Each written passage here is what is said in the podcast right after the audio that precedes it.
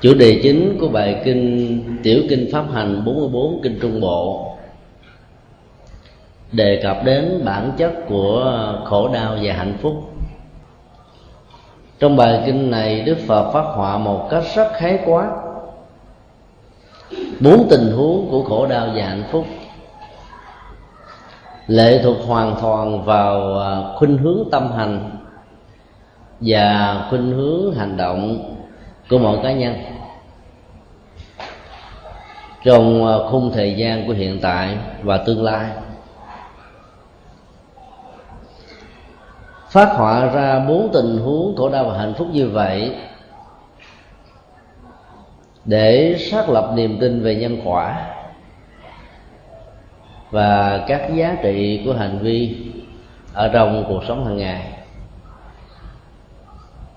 bài kinh này một cách gián tiếp trả lời cho chúng ta tại sao có nhiều tình huống người làm xấu làm ác không chịu quả báo xấu ác ngay hiện tại. Và ngược lại có rất nhiều người làm việc thiện việc lành nhưng lại phải lãnh lấy uh, những uh, biểu đạt của nhân quả toàn là bất hạnh. Trong một bối cảnh lẫn lộn giữa thiện và ác, tốt và xấu như vậy, rất nhiều người đã không còn đủ niềm tin. Và từ đó họ từ bỏ con đường đời sống đạo đức mà họ đã đi qua. Vì họ nghĩ rằng nhân quả là một cái gì đó thuộc về định mệnh và được sự sắp đặt của một vị thượng đế hay thần linh nào đó chứ nó không hoàn toàn chuẩn xác như người ta đã nghĩ. Các quan điểm sai lầm này đã làm cho con người đánh mất phương hướng và đã đúc làm giảm thiểu tư cách cũng như là khuynh hướng đời sống thiện lành mà họ đã có thể gieo trồng trong mấy mươi năm có mặt trên cuộc đời này khái niệm pháp hành ở trong kinh trung bộ, đặc biệt bài kinh này là được dịch từ à, tiếng Bali, Dhamma Sammada. Nếu dịch sát nghĩa theo à, các bản hán dịch đó là cách thức hành trì pháp. Dịch sát nghĩa như vậy tỏ ra rất khó hiểu vì nghĩa của nó không rõ chúng ta có thể hiểu khái niệm này một cách đơn giản như là bốn khuynh hướng nỗ lực. Khái niệm pháp đây được hiểu như là một sự nỗ lực cho đời sống à, thiện ích là nỗ lực cho một sự nghiệp nhất định nào đó. Các khuynh hướng đó dẫn đến à, thành quả. Hay nói cách khác là bản chất của thành quả đã nằm ở trong chiều kích của khuynh hướng rồi mỗi một khuynh hướng như vậy cho chúng ta thấy được bản chất của một loại hình nhân quả khác nhau. Và tính thời gian của nhân quả liên hệ đến bản chất đó. Khi đề cập đến khổ đau và hạnh phúc đó, có thể có rất nhiều quan niệm khác nhau. Chúng tôi xin tạm um, phân chia làm ba khuynh hướng nhận định về nhân quả. Khuynh hướng thứ nhất cho rằng à, khổ và vui thuộc về quan niệm. Khi mình nghĩ cái gì đó khổ, thì nó trở thành khổ. Bảo cho nó là vui, thì nó trở thành vui. Khổ và vui không có thước đo, không có cán cân phân định rõ ràng. Và bản chất của nó lệ thuộc vào quan điểm của cá nhân, của văn hóa, của phong tục tập quán của cộng đồng hay là của các chính thể khác nhau, đúng không? đặt giá trị của khổ và vui trên nền tảng của quan niệm cũng có cái hay và nó có, cũng có những cái không hay hay ở chỗ đó, nếu người đó là một người có cá tánh lạc quan yêu đời, thì tất cả mọi việc xảy ra trong cuộc đời của họ không được quan niệm như là những nỗi bất hạnh ngược lại, xem đó như là những thách đố, những điều kiện tất yếu để rèn luyện đức tính, rèn luyện bản lĩnh, rèn luyện những ờ, năng lực đặc biệt làm cho họ siêu xuất hơn những người bình thường. Cái thức quan niệm này đã làm cho cuộc đời sống ờ, giàu khó khăn trở thành lệ lạc, giàu bất hạnh trở thành hạnh phúc. Chẳng hạn như um, có nhiều người phật tử, chỉ nghe con nghe của mình phát tâm muốn xuất gia, chẳng những không cho, mà còn nói cho những người đó nản lòng thất chí. Thì tu như con, vô chùa khổ lắm. Một hết đời rồi sau vô chùa ở. Có người nhiệt tình đến độ sẽ trích dẫn một vài câu chuyện mà họ nghe đây đó do các vị ờ, tu lại không có được lập trường gặp một vài nghịch cảnh nhỏ nhỏ đó, là bỏ luôn cả đề tu của mình. Nắm bắt được những sự kiện như vậy làm cho con người đó mất hết những niềm tin về một lý tưởng cao đẹp. Thay vì ờ, tu là cõi phúc nhiều người phật tử cho rằng tu là khổ nên không dám cho con cháu của mình đi tu. Về quan niệm khổ và vui trong tình huống này nó thuộc về cái nhìn cá nhân đó cái tiêu chí về khổ á, được đặt ra trên nền tảng á, không được hưởng thụ không được tự tung tự tác không được làm những gì mà mình thích mà phải đặt mình ở trong một quy luật của đời sống đạo đức của khuynh hướng tâm linh, của sự hành trì chuyển hóa. Và những người có khuynh hướng như vậy cho rằng họ đang rơi vào một cảnh trạng rất khổ đau. Trong khi đó người có ý thức biết được rằng là ai cũng có những giới hạn.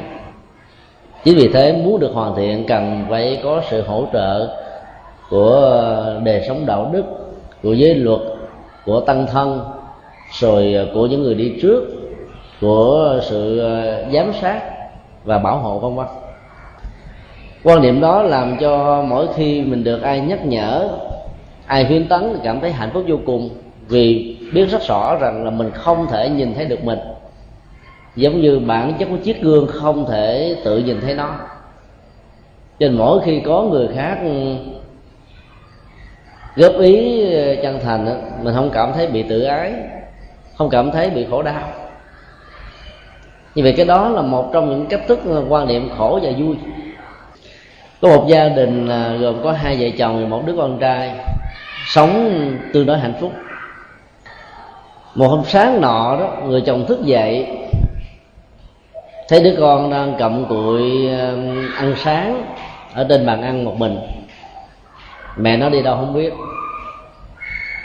Ông ta loạn chọn một mắt mở mắt nhắm tay sờ ở trên các bàn ghế và nắm lấy được một à, lá thơ.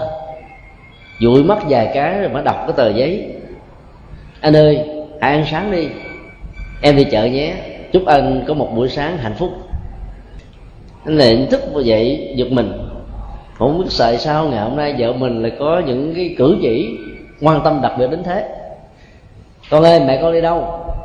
Thứ ba, mẹ con đi chợ rồi mẹ con có làm sẵn cái phần ăn sáng cho ba. Con chờ ba nãy giờ không được cho nên con ăn trước. Bây giờ ba con với mình cùng ăn. Ta nhìn lại trên cái chiếc giường ngủ thì thấy một bộ đồ mới vừa được ủi, mới cáo cạnh. Dép thì được đánh, dài thì đánh bóng. Đồ đạc ở đâu đó nó nâng nắp mà nó khác thường lắm chắc chắn rằng đó là sự quan tâm chăm sóc của người vợ, chứ không ai khác. Ta cố nhớ chuyện gì đã xảy ra, nhưng không tài nào nhớ được. Con à con có nhớ chuyện gì hôm qua xảy ra đối với ba và đối với mẹ con không? Đứa con trai mới trả lời, ba ơi, hôm qua đó, hai giờ rưỡi khuya ba mới về đến nhà.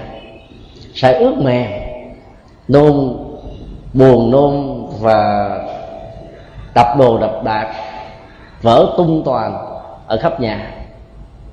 Mẹ đã phải dìu ba vào trong giường ngủ. Rồi chuyện gì xảy ra nữa con. Lúc đó đó, mẹ chăm sóc ba cởi áo để thay đồ cho ba, thì ba nói rồi cố ơi, hãy tránh ra, tôi có vợ rồi. Nghe nói như vậy và ta hạnh phúc vô cùng. Thì trong lúc sai, người ta đâu giấu được. Lúc tỉnh, người ta còn đạo diễn, qua mặt. Trốn tránh được rồi lúc sai cái gì ở bên trong tâm nó sẽ thể hiện ra bên ngoài vậy. Bà vợ mặc dù biết rằng là chồng mình sai mướt sai mèn có thói quen uống rượu sau khi tan sở. Lẽ ra đối với rất nhiều gia đình đó, thì tình trạng người chồng như vậy sẽ mang lại nỗi khổ niềm đau rất lớn. Rồi trong tình huống của gia đình này đó người vợ cảm thấy hạnh phúc lắm. Thì có lẽ là trong đầu của bà nghĩ rằng đàn ông nào không có tật này cũng có tật khác. Nếu không có tật cờ bạc á, thì cũng có tật mê gái. Không có tật mê gái thì cũng có tật rượu chè. Không rượu chè đó thì cũng uh, uh, không có trách nhiệm với gia đình. Cho nên thà là ông mê rượu chè còn hơi là mê người khác. Cho nên mặc dù biết rồi ông về ông làm khổ vợ và con đánh thức giấc vào nửa đêm rồi vợ con phải ờ, thay quần áo giặt giũ gì vào trong nhà. Hạnh phúc gia đình đâu còn gì nữa đâu nhưng mà bà cả cảm thấy rất hạnh phúc. Quan niệm hạnh phúc như vậy là nó thuộc về cá nhân. Nhưng mà nó cũng làm cho một số gia đình giữ vững được uh, sự chung thủy. Nhưng ngược lại bản chất của hạnh phúc thật không có. Bởi vì nó không có những sinh hoạt mà trong đó cái dòng cảm xúc của, của vợ và chồng có thể được chia sẻ. Và con cái được chăm sóc trong sự chia sẻ này. Ở đây người chồng đi tìm một khuynh hướng riêng tư cho mình. Và ông nghĩ rằng là chén rượu và những người bạn nhậu chỉ là nỗi niềm và đối tượng của hạnh phúc. Còn vợ con và sinh hoạt gia đình là một trách nhiệm hay nói cái khác là một cánh nặng quan niệm như vậy cho nên làm nhiều cho nhiều người đàn ông nó không còn có trách nhiệm gia đình, bởi vì mỗi lần mà về tới nhà thì cảm thấy đầu mà nó nặng lên. Là ra ngoài uống rượu với bạn bè mà cảm thấy nó thoải mái. Cho nên sai lầm trong quan niệm về khổ và vui để dẫn đến sự mất phương hướng ở rất nhiều con người. Trong khi đó là một người vợ đảm đang, là một người mẹ gương mẫu thì bà này đã quan niệm rằng nếu chồng mình không có những thói hư tật xấu mà chỉ biết uống rượu hay là bị nghiện rượu thì vẫn có thể chăm chút được. Và cái đó làm cho bà hạnh phúc. Cho nên bà đã làm hết tất cả mọi thứ cho ông. Và trước khi đi chợ còn để lại một ghi chú rất là tình cảm, ước ác vô cùng. Và nghĩ rằng là hạnh phúc lớn nhất của bà là được người chồng chung thủy quan niệm cá nhân về hạnh phúc đó đôi lúc nó đẩy um, con người vào một thái độ không còn sự lựa chọn. Và tự an ủi rằng mình um, như vậy vẫn còn tốt hơn những tình huống mà ở trong gia đình A, B, C của người bạn nào đó. Bi đát hơn mình rất nhiều lần. Sự an ủi để cho vượt qua được cái nỗi cảm xúc khổ đau nó có thể là một phương pháp trị liệu để giúp cho mình có được một trạng thái tâm an hay là được hạnh phúc nhất thời. Nhưng nó không phải là hạnh phúc thật. Khuynh hướng thứ hai, hạnh phúc có thể được biểu đạt qua chủ nghĩa kinh nghiệm. Dĩ nhiên, nói đến kinh nghiệm là nói đến cái gì rất là cá nhân. Và chỉ có ai nằm ở trong tình huống đó mới biết được bản chất thật của nó như thế nào cái điển nhà phật thường mô tả giống như người uống nước lạnh và nóng tự biết. Sự mô tả về bản chất của lạnh, nóng, mức độ của lạnh như thế nào và cái sức nóng ra làm sao thì người nghe mô tả sẽ không thể nào cảm nhận đúng như bản chất mà sự nóng và lạnh đang diễn ra khi một ly nước được đưa vào trong cổ của một người nào đó để dẫn đến một sự uống vào trong cơ thể của người này. Quan niệm khổ và vui thuộc về uh, kinh nghiệm như vậy đó dĩ nhiên nó có phần chủ quan. Chủ quan ở cái chỗ đó tùy theo cá tính của từng người mà quan niệm và giá trị của quan niệm đó nó có ảnh hưởng ở một mức độ nhất định nào đối với chúng ta. Kinh điển nhà phật đặc biệt là bản kinh na tiên kỳ tỳ kheo có một đoạn mô tả là không nhất thiết phải trải qua kinh nghiệm. Con người vẫn có thể có được kiến thức về một vấn đề nhất định nào đó. Người ta có thể vận dụng những phương pháp như là diễn dịch, quy nạp, loại si, tổng hợp để biết được một sự kiện khá chuẩn xác như là người đang ở trong cuộc. Na tiên tỳ kheo đã lý giải với nhà vua di lan đà rằng đại vương là cán cân của luật pháp. Mỗi khi đại vương có một hình phạt đối với một tử tội nào đó, chẳng hạn như là xử trảm hay là bỏ thân thể người đó vào trong chảo dầu sôi, làm thế nào đại vương biết rằng cái người tử tội đó rất khổ đau. Đến độ đại vương cho đó như là một bài học điển hình cho tất cả những người thần dân còn lại để thị quy với họ làm cho không dám bắt giúp người này để nổi loạn trong tương lai. Cái gì để làm cho đại vương có một quan điểm để dẫn đến cái quyết định thị uy đó. Nhà vua trả lời, thưa đại đức khi một tử tù được đưa ra pháp đình. Con dao sử trạm vừa chạm đến cái cổ của người đó. Dĩ nhiên nếu chúng ta quan sát sẽ thấy là mắt của người đó sẽ bẩm lại. Cố gắng dùng hết sức lực bình sinh để đẩy cái nỗi đau và muốn phủ định cái nỗi đau đang hiện hữu với mình như một sự thật.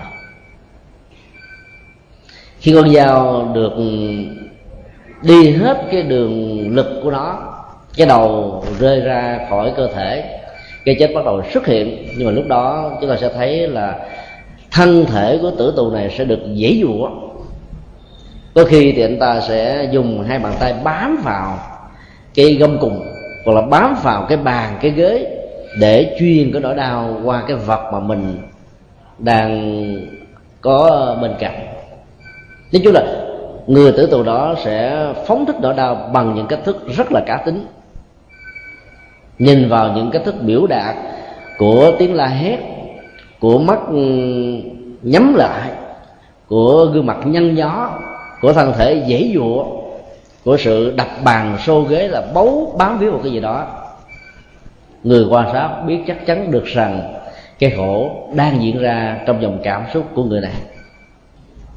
Để đức na tiên mới trả lời, cũng như vậy, thưa đại vương, những người đạt được tình huống ờ, an vui và hạnh phúc đó, dĩ nhiên họ sẽ cảm nhận được rằng là cái chất liệu hạnh phúc của niết bàn sẽ như thế nào cái biểu đạt của ngôn ngữ của cách thức đi đứng nằm ngồi của sinh hoạt hàng ngày đó, chúng ta thấy nó có một cái gì đó rất là thư thái và nó khác biệt hoàn toàn với những người đóng phim.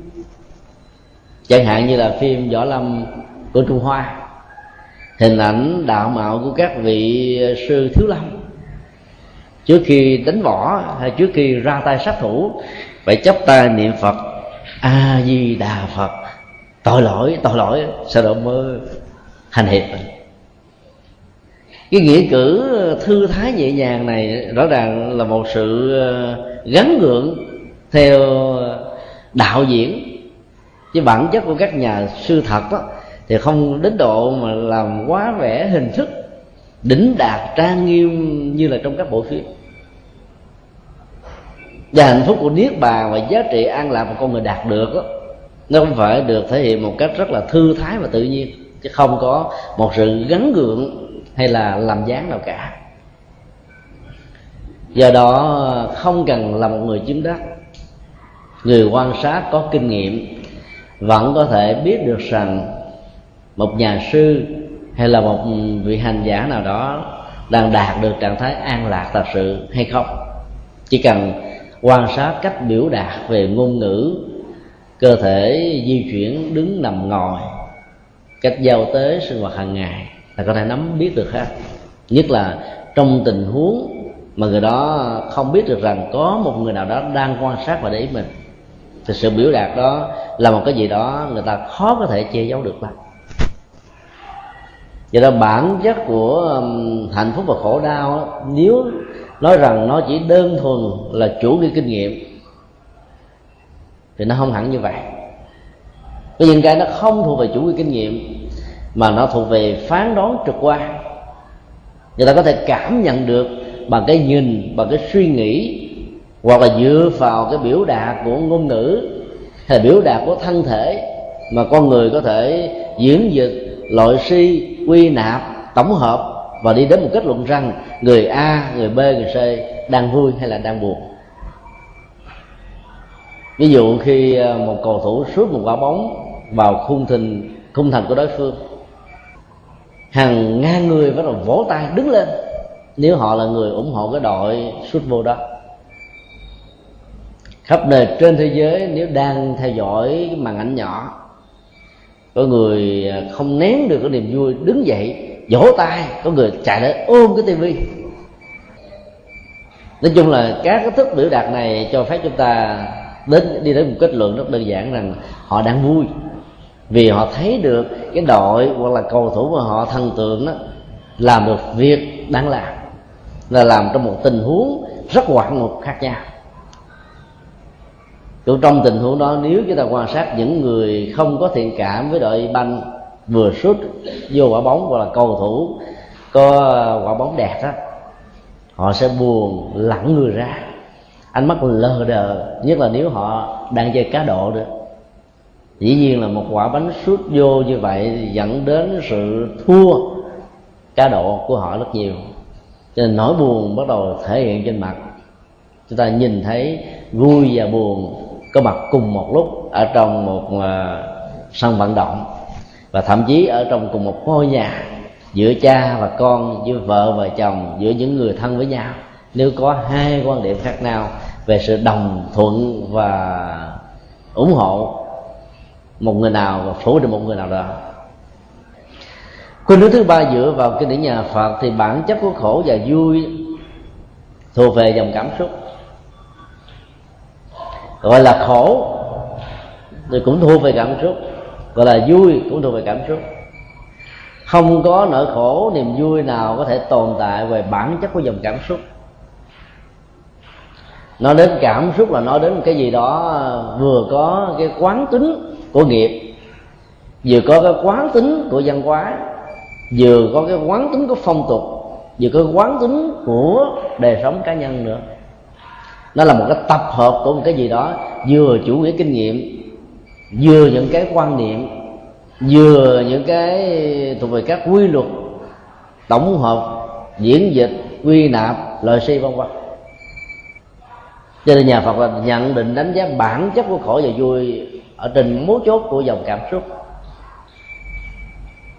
Nếu chúng ta dùng à, hình thù của toán học để biểu đạt nó đó, thì nó có thể được diễn ra như là một hình sin. Với một cái đường lên và xuống. Khi đường sin à, có cái chiều cao lên đến mức độ lớn nhất của nó, chúng ta tạm mặc định cho nó, đó là bản chất của niềm vui khi đường xin mà nó đi xuống thấp nhất, ở đầu cong bên dưới, chúng ta mặc định nó là biểu đạt cho một dòng cảm xúc khổ đau hay là không vui. Như vậy là bản chất của đường sinh cảm xúc khổ và vui này đó luôn luôn là một đường biến thiên. Như là nó không bao giờ nó còn mãi với mình. Trước đó là một niềm vui, sau đó có thể là một nỗi buồn. Trước đó có thể là một nỗi buồn, sau đó có thể là một niềm vui dòng cảm xúc này nó cứ thay đổi liên tục đến độ con người chạy theo nó muốn chết luôn, mà vẫn không theo đuổi kịp nó. Nếu con người có khuynh hướng lệ thuộc vào nó, xác quyết bản chất của khổ và vui gắn liền với dòng cảm xúc là để giúp cho các hành giả không bị lệ thuộc vào dòng cảm xúc này. Vì bản chất của dòng cảm xúc lệ thuộc rất nhiều vào tính điều kiện. Môi trường hoàn cảnh người giao tế, thời tiết, khí hậu, tất cả những thứ đó nó tạo ra những um, những duyên thuận dần nghịch để làm cho cảm xúc con người cũng trong tình huống đó có khi trở thành vui, có khi trở thành buồn. Chẳng hạn như là kỳ thi uh, giáo lý cấp thành phố tại thành phố Hồ Chí Minh vào ngày uh, chủ nhật 17 tháng 9 2006 vừa qua tại hội trường của nhà văn hóa thành Phật giáo thành phố Hồ Chí Minh. Gần à, một năm trăm thí sinh của 21 bệnh viện tham dự. Vui và buồn lẫn lộn.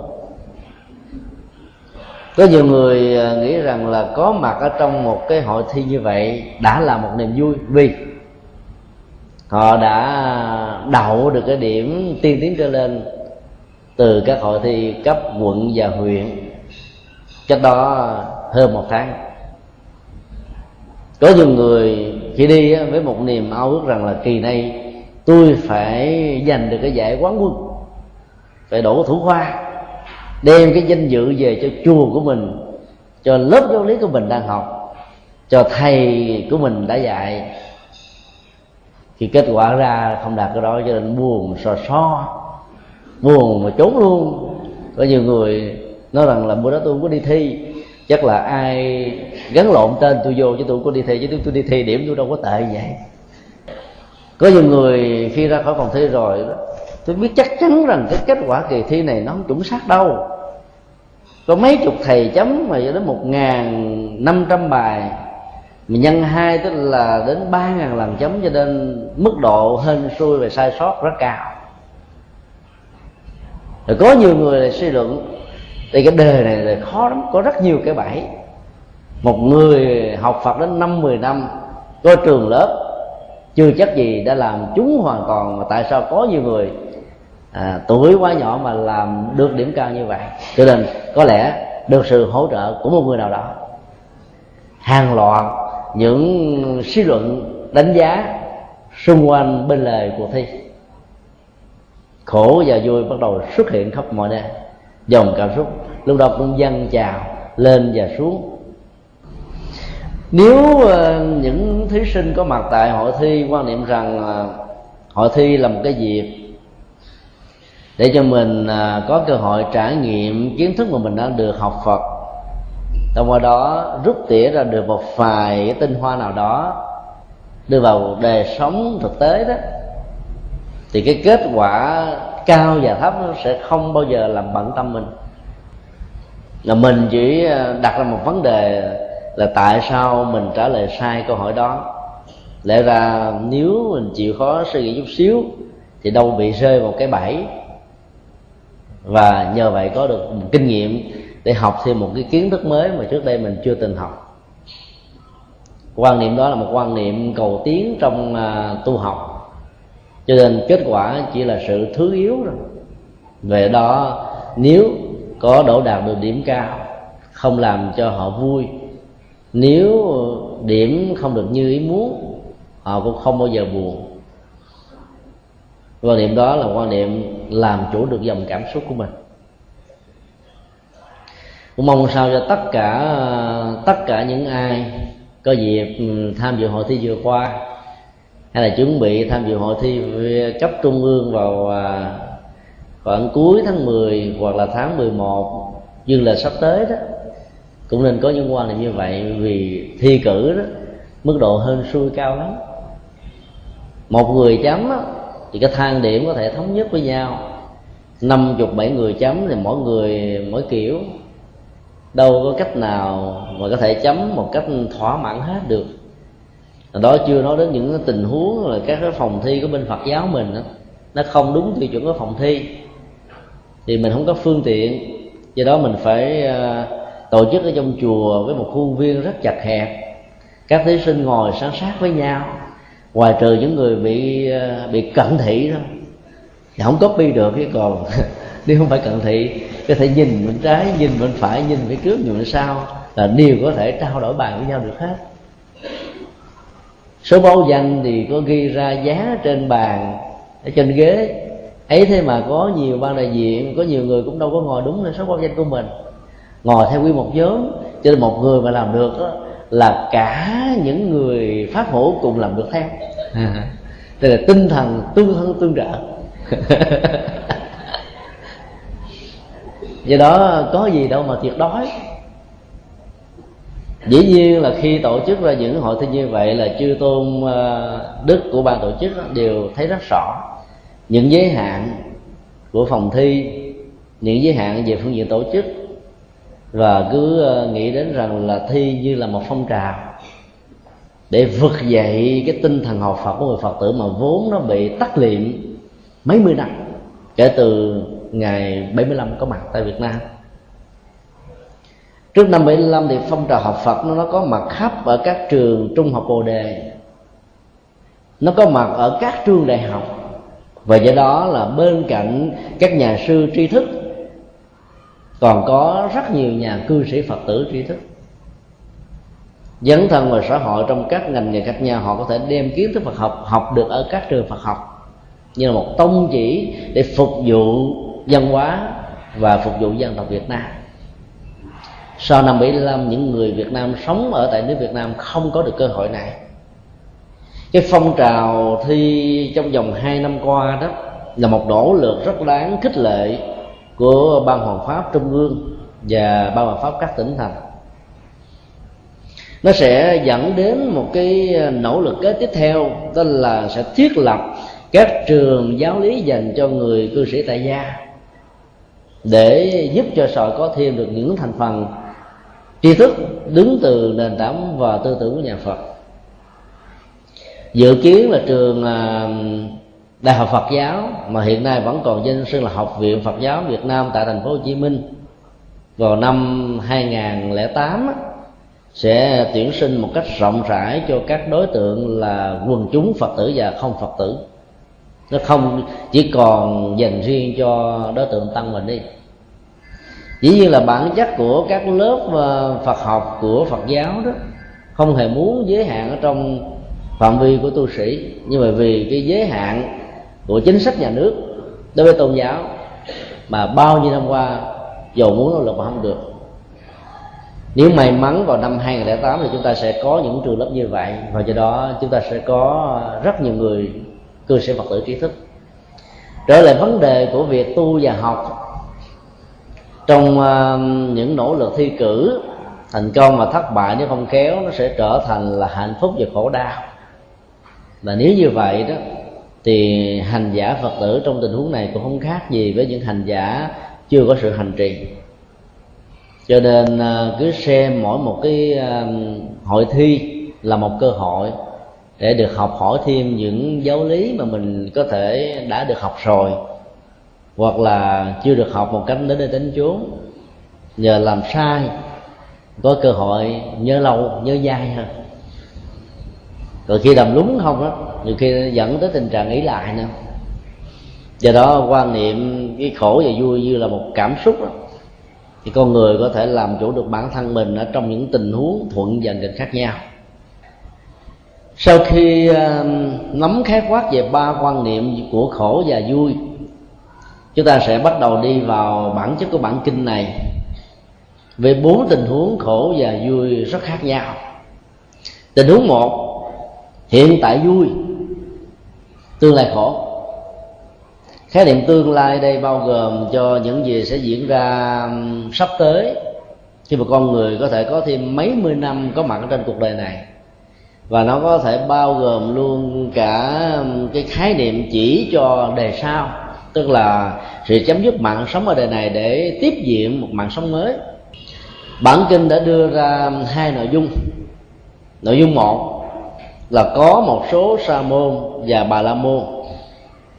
Có khuynh hướng hưởng thụ năm dục lạc và có tà kiến khi nghĩ rằng không có một lỗi gì trong sự hưởng thụ các dục. Tình huống hai là có nhiều người cư sĩ tại gia đắm nhiễm vào trong sự hưởng thụ các dục lạc và cho rằng đó là bản chất của hạnh phúc. Cho nên ở hiện tại, họ có vui chút mắt, nhưng trong tương lai đó, thì nỗi khổ đang vẫy tay chào đón họ. Khái niệm sa môn và bà la môn trong bản kinh này ám chỉ cho tất cả thành phần giới tu sĩ. Sa môn trong thời đại của đức phật à, bao gồm có ba thành phần chính. Những vị à, tu sĩ của kỳ na giáo những vị tu sĩ có khuynh hướng của chủ nghĩa duy vật cổ sơ và các vị sa môn thích tử, tức là những vị xuất gia đầu phật. Khái niệm sa môn được sử dụng như là một thuật ngữ đánh dấu sự à, cách mạng về phương diện tư tưởng và hành trì tôn giáo. Khi các nhà chủ trương này đã công khai và chính thức không thừa nhận phạm thiên, tức là thượng đế, như là đấng sáng tạo họ cũng đã đồng lúc phủ định kinh điển vệ đà như là thánh kinh, mới là chân lý bất di bất dịch. Và họ cho rằng là con người phải có những nỗ lực của bản thân để tìm kiếm các giá trị hạnh phúc cho riêng mình, chứ không nên lệ thuộc thần linh. Nói cách khác, các tu sĩ sa môn có khuynh hướng tự lực. Trong khi các tu sĩ bà la môn lệ thuộc hoàn toàn vào truyền thống cái điện vệ đà và ân sủng của thượng đế họ chấp nhận bốn giai cấp được ăn bài như là bốn bánh xe chức nghiệp. Đáp ứng cho các căn cơ khác nhau làm cho bộ máy sau được vận hành một cách như ý muốn. Dĩ nhiên là cách lý giải giai cấp như là các chức nghiệp cần thiết ứng với các tấn sở trường. Nhìn từ bề ngoài của logic học, rất là hợp lý. Nhưng nhờ nhìn bên trong ờ, của ờ, cái giai cấp thống trị đó thì cách thức lý giải đó chỉ là một sự biện hộ để binh vực cho quyền lợi của giai cấp khống trị là vua chúa và những người làm công tác tôn giáo bà la môn. Mặc dầu là những vị sa môn có khuynh hướng để sống tự lực, ấy thế mà cũng có rất nhiều người lại có khuynh hướng hưởng thụ năm dục lạc và lại không nghĩ rằng là nó có thể gây một trở ngại cho sự tiến triển của đời sống tâm linh. Khái niệm dục lạc trong phật giáo hay lắm. Lạc là hạnh phúc. Dục đó, có thể hiểu theo hai nghĩa. Nghĩa một là kama kia là hoạt động tính dục. Trong nghĩa một này đó thì dục là có nghĩa là hạnh phúc từ việc hưởng thụ tính dục. Hay nói cái khác là hưởng thụ tính dục là một phương diện của hạnh phúc. Nghĩa hai là chanda tức là ước muốn dục tức là mong muốn. Hạnh phúc là sự thể hiện một cách thành công những gì mình ước muốn trong đời. Theo đuổi cái gì mà mình mong mỏi. Sống gia thất với một người mà mình thương.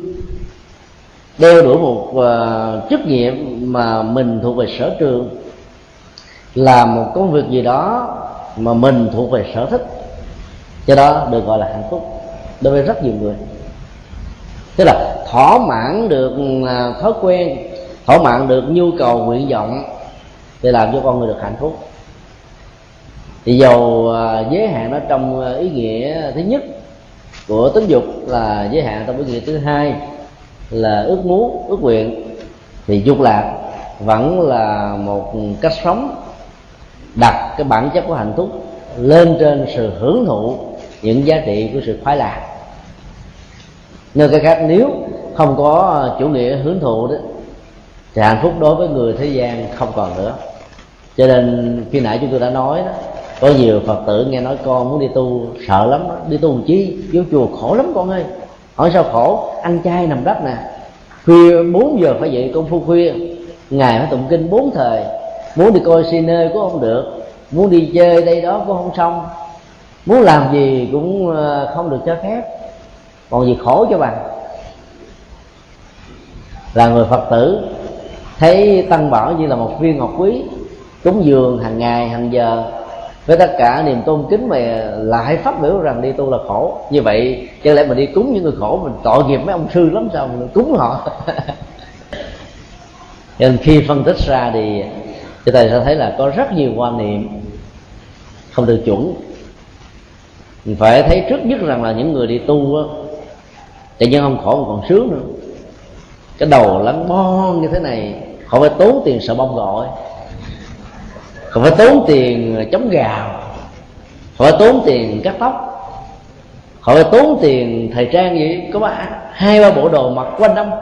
Cái đầu rách, ba bộ đồ mới ăn uống ngày có đơn giản. Mỗi một cử chừng hai chén là hết rồi. Khẩu phần ăn trong chùa cho mỗi vị xuất gia chừng năm ngàn đồng một ngày. Thì còn gì sướng cho bằng không à? Cái giường thì đơn sơ nằm đâu cũng ngủ được đi đâu cũng ngủ được không bị lạ chỗ không bị uh, uh, dị ứng về múi thời gian. Không có những nỗi lo không có những nỗi buồn không có những nỗi lo rầu thì còn gì hạnh phúc cho bằng. Cho nên hạnh phúc đó, nó thuộc về cảm xúc nó theo tinh thần nhà phật rất đúng. Thấy điều đó thích hợp thì nó trở thành hạnh phúc và thấy điều đó không thích hợp thì nó có thể trở ngại. Hiện tại khổ là bởi vì có nhiều người nghĩ rằng là hưởng thụ là hạnh phúc chính vì thế, để đạt được chủ nghĩa hưởng thụ, họ sẵn sàng làm tất cả mọi thứ bất chấp luật pháp và lương tâm. Và đặc biệt là khi có quan niệm tà kiến, cho rằng không có một lỗi làm gì trong sự hưởng thụ các dục lạc. Dĩ nhiên là đối với người tại gia thì việc hưởng thụ dục lạc là theo tinh thần à, pháp luật và lương tâm cho phép dưới khuynh hướng của nhân quả thì đâu có lỗi làm gì vì họ đâu có nhu cầu trở thành những bậc thánh, đâu có nhu cầu trở thành những bậc ừ, tầm vóc về tâm linh. Họ chỉ cần có những hạnh phúc, cần có những ước mơ được thực hiện, cần có một mái ấm gia đình, cần có một cái nghề ổn định, cần có một công ăn việc làm, cần có ờ, bạn hữu, cần có các phương tiện vui chơi giải trí. Cho nên sự hưởng thụ đối với họ chẳng những được mà còn phải xem như là những nhu cầu không thể thiếu. Đối với các vị sa môn và bà la môn có khuynh hướng tà kiến sai làm như vậy đó thì sự hưởng thụ ờ, đối với năm dục lạc đó nó có thể là một sự sa đắm vào sắc thanh hương vị và xúc. Sa đắm vào sắc đó, có thể làm cho vị tu sĩ có khuynh hướng mặc đề mặc uh, trang phục của người tại gia sử dụng những trang sức phẩm và có đời sống sinh hoạt như là một gia đình. Có thể nói là phần lớn các tôn giáo xưa cũng như nay, ngoài trừ đạo phật. Ít nhiều điều gắn liền với à, cái khuynh hướng hưởng thụ sắc thì cho phép các tu sĩ để tóc, mặc đồ đề để dễ hòa nhập. Dĩ nhiên, cái cái khuynh hướng hòa nhập đó làm cho họ khó có thể giữ được bản thân mình vì khi không ai biết mình là tu sĩ đó nếu không có sự đề cao cảnh giác và ý thức muốn chuyển hóa tâm linh thì họ dễ dàng bị sa ngã trong chủ nghĩa hưởng thụ. Đối với sự ờ, hưởng thụ thanh đó, nó có thể thấy được ở chỗ là một số các tu sĩ có khuynh hướng là thích nghe nhạc đời nhạc tình nghe âm thanh của các ca sĩ hay là nghe âm thanh của phim ảnh, vân vân. Nói chung là những cái mà nó làm cho mình là khoái cái lỗ tai. Rồi nếu mua máy cassette là phải mua cái loại mà nó thật là sang trọng. Độ watt của nó phải là 300 watt mà là mở lên cái sụp sụp, xình xình xình xình, sụp sụp vậy đó. Nghe mà hấp dẫn, chỉ còn mở nhỏ nhỏ, nhẹ nhẹ, thì thấy thấy không áp phê. Còn nhạc ờ, của tôn giáo thì ờ, họ lại không có khuynh hướng thích họ nghĩ rằng đó là nhạc nhàn quá, buồn tẻ. Chắc sa môn mà là môn đều có thể rơi vào những con nước như vậy. Sự hưởng thụ về hương có thể dẫn đến sự ờ, trang sức và nước hoa, xà phòng thơm, son phấn, các đồ nữ trang hay là các ờ, ngọc ngà, châu báu sang ngô hộ phách, nói chung là là bảy báo được sử dụng để làm đẹp cho cơ thể chúng ta thấy là áo của các tu sĩ, các tôn giáo khác đó là nó khác với cái áo của nhà sư Phật giáo, được gọi là áo ngoại sắc. Áo ngoại sắc đó là cái loại áo mà cái màu của nó đó là một cái hỗn hợp giữa màu đen, màu nâu và màu xám. Là theo quan niệm văn hóa của người Ấn Độ, đây là màu bỏ đi. Vì cái vải mới cỡ nào đi nữa, vẫn nhìn thấy như là cái gì đó rất cũ kỹ màu ngoại sắc nó có cái màu na ná giống như màu này. Cho nên ngày xưa đức phật ờ, khuyên các vị xuất gia đó, mỗi nửa tháng tắm một lần thôi. Sự thu hút giới tính là nằm ở chỗ là mình ờ, quá sạch sẽ và sang trọng. Nó mà gợi cảm, rồi nó mới hấp dẫn. Chứ còn mà lại ngồi kế bên mà nghe mùi hôi không thì đâu ai thích. Nữa có người nói là vì thời xưa ở ấn độ nước không có nhiều.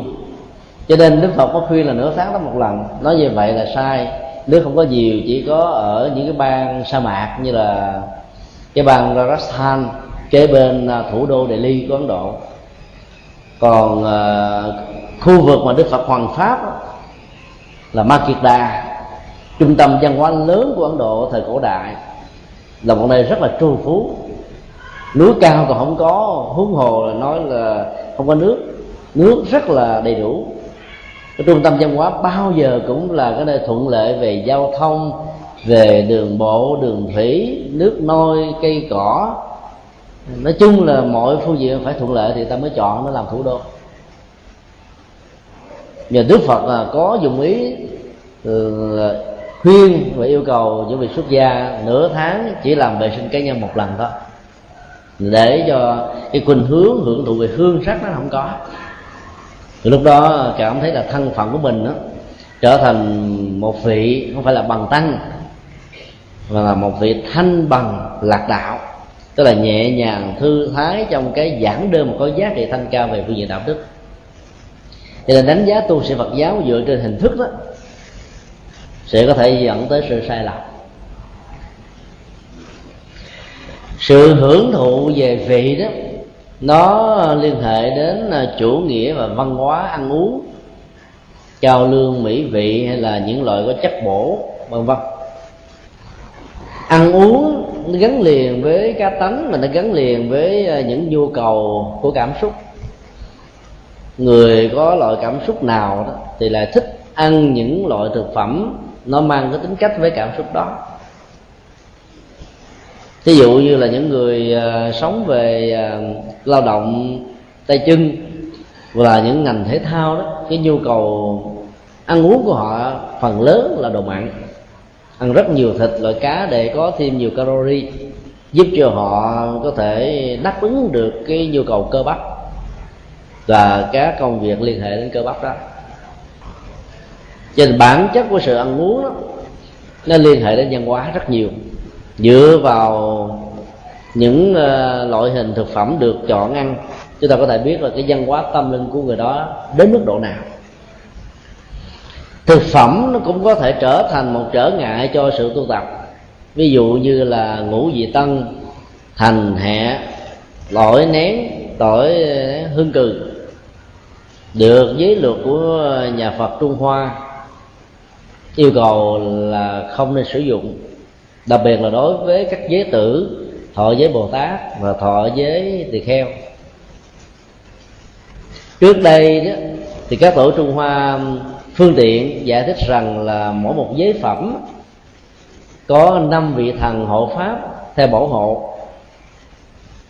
Sự tiêu thụ các loại ngũ vị tân này sẽ làm cho cơ thể của con người bị hôi, cho nên các vị thần sẽ không hộ vệ nữa làm cho rất nhiều người muốn có được sự bảo hộ trên con đường tu tập cho nên từ bỏ chúng. Nhưng thực ra đó chỉ là một phương tiện thôi. Bản chất của năm vị này đó, có thể nói như là thực đơn của thần tình ái. Tại vì à, yếu tố kích thích hóc môn ở trong chúng rất cao. Người ăn à, mặn mà ăn thêm các gia vị này cái nhu cầu hưởng thụ nó sẽ lớn hơn nhiều so với những người bình thường. Cho nên là những người xuất gia thì đức phật khuyên là không nên sử dụng, bởi vì để làm giảm thiểu cái năng lực hóc môn, để làm cho dòng cảm xúc nó không có những cái đòi hỏi như là những người tại gia. Hưởng thụ về xúc có thể là những cái ghiền hoặc là những thói quen về sự ôm ấp và hung hít cái đó như là cái bước đầu của tình yêu bước đầu của um, những cái sâu đậm hơn sau cái tình yêu. Mà theo đức phật đó, là những vị xuất gia đó thì phương diện này cần phải được chuyển hóa. Ở đây đức phật đã nêu ra là đối với những vị sa môn và bà la môn có tà kiến cho rằng là không có bất cứ một trở ngại gì đối với sự hưởng thụ các dục từ đó họ đã dẫn đến chủ nghĩa hưởng thụ giống như những người tại gia. Cho nên đó là hiện đời đó, có thể thấy họ được vui. Vui trong sự hưởng thụ, như trong tương lai tương lai gần hay là tương lai xa, tương lai của đời này hay là tương lai của kiếp sau. Thì sự hưởng thụ trong mấy mươi năm với hình thức là những vị tu tập sẽ làm cho họ phải trả những quả báo mà họ đã phải à, mang vác nợ của đàn na tính thí cúng dường cho mình với hình thức là một người tu. Các tổ trung hoa còn à, dùng những hình ảnh phải mang lông đội sừng để đền đáp lại cái công ơn của đàn na tính thí đối với những vị xuất gia phật giáo. Còn các tôn giáo khác thì không có dùng những hình ảnh này. Các tổ trung quốc còn dùng một hình ảnh rằng là những người xuất gia khi nhận phẩm vật cúng dường của đàn na tính thí phải quan niệm rằng mình như là một cái cục mài dao. Sự cúng dường phát tâm với lòng tôn kính của người tại gia như là một con dao, hay là một vật liệu kim loại đang cần sự bén. Mỗi một lần cúng như vậy, họ có một cơ hội mài con dao hay là cái kim loại đó trên cục cục đá mài của mình. Trên dao và các dụng cụ đó sẽ được bén cục đau mài sẽ mòn từ từ. Chính vì thế mà đức phật mới khuyên là những vị xuất gia phải tu tập thật tốt, có kiến thức phật học thật vững để có thể giúp cho người tại gia vượt qua được những nỗi khó khăn. Một bên là hỗ trợ về vật thực, một bên hỗ trợ về phương diện tinh thần và tâm linh. Sự giao hoán trong tình huống này sẽ làm cho cả hai bên được lệ lạc, cả hai bên trở thành chuyên môn người tại gia giỏi về kinh tế, người xuất gia giỏi về tâm linh. Hai bên hỗ trợ cho nhau. Và do đó, không có bên nào nợ bên nào. Nó là một sự bù trừ. Rồi nếu không làm được như vậy đó, thì phải à, đền trả những sự vay mượn, mặc dù dưới hình thức là sự cung kính và cúng dường. Quan niệm như vậy sẽ làm cho tu sĩ sẽ có một cái đời sống hành trì tốt hơn, tích cực hơn. Và rất là dè sẻn, phước báo khi mình phải sử dụng nó không được uh, xa xí không được phí phạm. Nhờ đó kết quả của sự tu tập sẽ đạt được. Đối với những người tại gia đó thì sự hưởng thụ năm dục lạc đó có thể là một cái gì đó dựa vào nguyên tắc ừ, những cái uh, lỗ hở của luật để họ có thể sống nhưỡng nhơ nhớ nhơ chúa pháp luật. Nhờ nhờ sự hỗ trợ của quyền thế của địa vị hay là sự khéo che đậy, hoặc là giữ nó trong trạng thái kín đáo quá tốt. Như là những duyên thuận lợi, cho nên cái kết quả xấu của họ nó không có ở đời hiện tại này, làm cho nhiều người thấy là tại sao rất nhiều người làm điều xấu mà được nhớ nhơ trước pháp luật và sống rất là hạnh phúc. Cho cái đó những người liêm chính là phải khổ đau.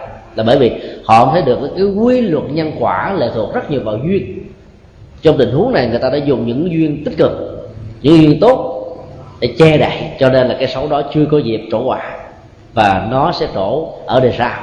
Hay là nó trổ ở cuối cuộc đời, hay là cuối sự nghiệp của người đó. Khi mà các phước lực này đã được sử dụng một cách mon mỏi và khô kiệt. Mấy ngày qua, có lẽ là các phật tử và khắp nơi trên thế giới đều à, biết đến sự kiện. Thủ tướng thắc sinh của à, thái lan đang dự một cuộc họp của liên hợp quốc tại hoa kỳ, ở new york thì cuộc đảo chánh nó diễn ra tại thủ đô bangkok, làm cho ông phải lưu vong và bay qua bên anh. Để hội tụ với lại um, mấy đứa con đang học tại đây. Các bộ trưởng và phó thủ tướng đi theo ông đã cũng lưu vong theo. Chính quyền quân sự đã thiết lập giới nghiêm, hủy bỏ hiến pháp và cấm um, các đảng phải tụ tập hội họp trên năm người gần như là dân chủ không có mặt rồi quân sự khi áp đặt lên đó, thì mọi thứ đều phải răm rắp nghe theo. Cái gì đã tạo ra những biến cố đó dĩ nhiên ở đây chúng ta không đứng về phương diện chính trị mà chúng ta chỉ đứng về à, cái góc độ phân tích nhân quả theo nội dung của tình huống thứ nhất là hiện tại vui và tương lai khổ. Cái mấu chốt của à, cuộc đạo chánh này là nằm ở chỗ đó. Khi ông thạc xỉn cách đây gần 5 năm lên làm thủ tướng. Thì ông đã lấy cái quyền thủ tướng của mình đó, làm cho cái thương vụ buôn bán giữa ông và một công ty của Singapore. Về à, cái à, công ty Sin Corporation của ông. Cho một cái hãng à, với cái tổng giá à, bán gần đến 2 tỷ đô la mà không phải đóng thuế một đồng nào. Thì luật pháp nó có những cái cách để qua mặt như vậy. Khi các đảng đối lập phát hiện được rằng là một ông thủ tướng mà thuộc về hàng tỷ phú giàu nhất của thái lan lại là cái người chống thuế mà mua các thần dân khác phải đóng thuế cho nên họ lại kích những người thường dân chống ông thủ tướng này. Và cái cuộc uh, khủng hoảng về chính trị ở Thái Lan đã được diễn ra trong vòng năm ngoái, năm nay. Và kết thúc của khủng hoảng này là cuộc đảo chánh thôi. Ở đây chúng tôi muốn nói rằng là khi mà một người nào đó đang tại vị ở cái vai trò lãnh đạo chấp bu đó, thì cái sai sót của ông ta đó có thể bị bưng bít, che đậy, tòa án tối cao cũng không dám đụng vào. Nhưng mà khi cái thế nó hết rồi đó, nó đánh dấu cái phước bắt đầu được bị giảm, bị kém thì các yếu tố che đậy đó lúc bấy giờ không còn đủ sức để giữ lại những gì mà trong quá khứ đó đã sai cho nên là bắt đầu những người đó phải đối diện trước pháp luật. Mà pháp luật nghiêm minh đó, là một biểu hiện của nhân quả. Cho nên trong thời gian mình còn có quyền lực mình tưởng rằng mình như vậy là được hạnh phúc. Mà sau đó hết thời rồi đó thì cái hậu quả nó nghiêm trọng lắm người ta sẽ phanh phui và trong tương lai người ta sẽ dẫn độ ông sạc sinh về thái lan để trị tội. Còn nhiều tội khác mà người ta đang nói và đang ghép ông vào. Tại ấn độ thì thủ tướng của thủ tướng narab simha rao vào năm 1994 sau khi rời khỏi cái chức vị thủ tướng, bị các đảng đó lập thư kiện với những bằng chứng cụ thể, chẳng hạn như là nhận hối lộ 10.000 đô cho một cái thương vụ bắn xăng đó phải ở tù đến mấy năm. Mất hết tất cả những đóng góp về giá trị của ông ta suốt mấy chục năm ở trên chính trị chỉ vì một cái điều số rất nhỏ ông ta có thể làm. Thì bởi vì trong lúc mà đang còn tại vị người ta không dám đụng đến. Sau đó 5 năm 10 năm có người phước nhiều có thể là ba chục năm bốn chục năm người phước ít hơn đó, thì vừa xuống chức thôi là người ta quặt liền, lật đổ liền. Cho nên trước và sau các cuộc bầu cử ở nước nào cũng vậy, chúng ta thấy là tình trạng pháp luật rất nghiêm minh.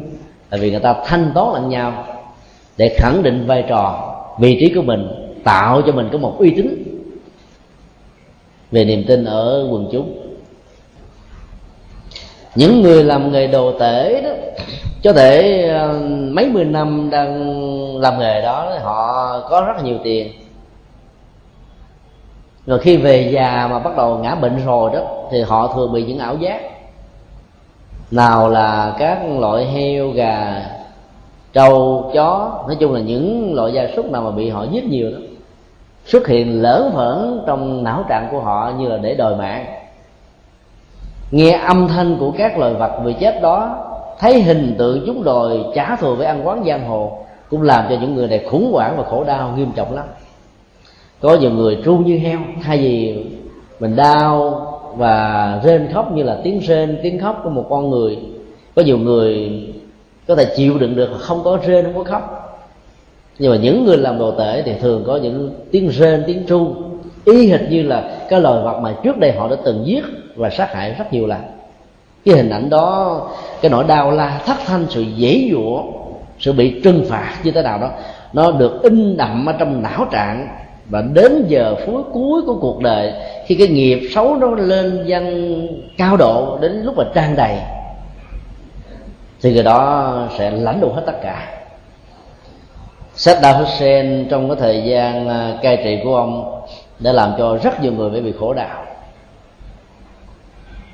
vì ông bị chính phủ Mỹ lật đổ thì ông bị à, tòa án quốc tế xử. Trước đó là một ông uh, tổng thống như là một người hùng. Hét ra lửa nhất hồ bá ứng sau đó chỉ có một ngày thôi là trở thành một cái thân phận mà khi nghe đến tên tuổi là người ta không còn muốn nhắc đến. Nếu nhắc đến toàn là những lời quyên rủa và chửi bế, thì cũng vì ông bao nhiêu người đã bỏ mạng, bao nhiêu người đã bị khổ đau. Tất cả những đảng đối lập đã bị thanh toán và thủ tiêu. Cho nên là thấy được rằng là có những loại nhân quả nhiều ở hiện tại mà cuối cuộc đời mới gánh lấy cái hậu quả hoặc là đời sau là bởi vì người đó do có quyền lực, do có những sự hỗ trợ thuận lợi nào đó. Cho nên nhân của một việc xấu không thể có cơ hội trổ quả trong lúc quả được thực hiện. Trong lúc mà nhân được thực hiện. Phân tích về điều này đức phật đã trực tiếp trả lời cho rất nhiều người. Có nỗi do dự là tại sao suốt cuộc đời của tôi tôi làm lành mà tôi không lãnh được quả báo tốt. Ngược lại có những người làm xấu mà sống nhẫn nhơ. Nó trả lời một phần cho cái vấn nạn của vế thứ hai. Còn vế thứ nhất đó, thì chúng ta sẽ thấy đức phật trình bày ở cái tình huống 3 và tình huống 4 sau đó đức phật đã bắt đầu phân tích qua tình huống uh, thứ hai là hiện tại khổ tương lai khổ. Ở đây ờ, bản dân nó nêu ra có nhiều hành giả tự hành khổ bản thân mình ở đời này và kết quả đời sau đó họ tiếp tục bị khổ. Ngài nêu ra có ba tình huống thứ nhất là các hành giả tu theo hạnh lõa thể, từ mặc áo không khí. Họ phải chịu đựng sự lạnh và nóng của khí hậu và thời tiết rất khắc nghiệt của miền bắc ấn độ.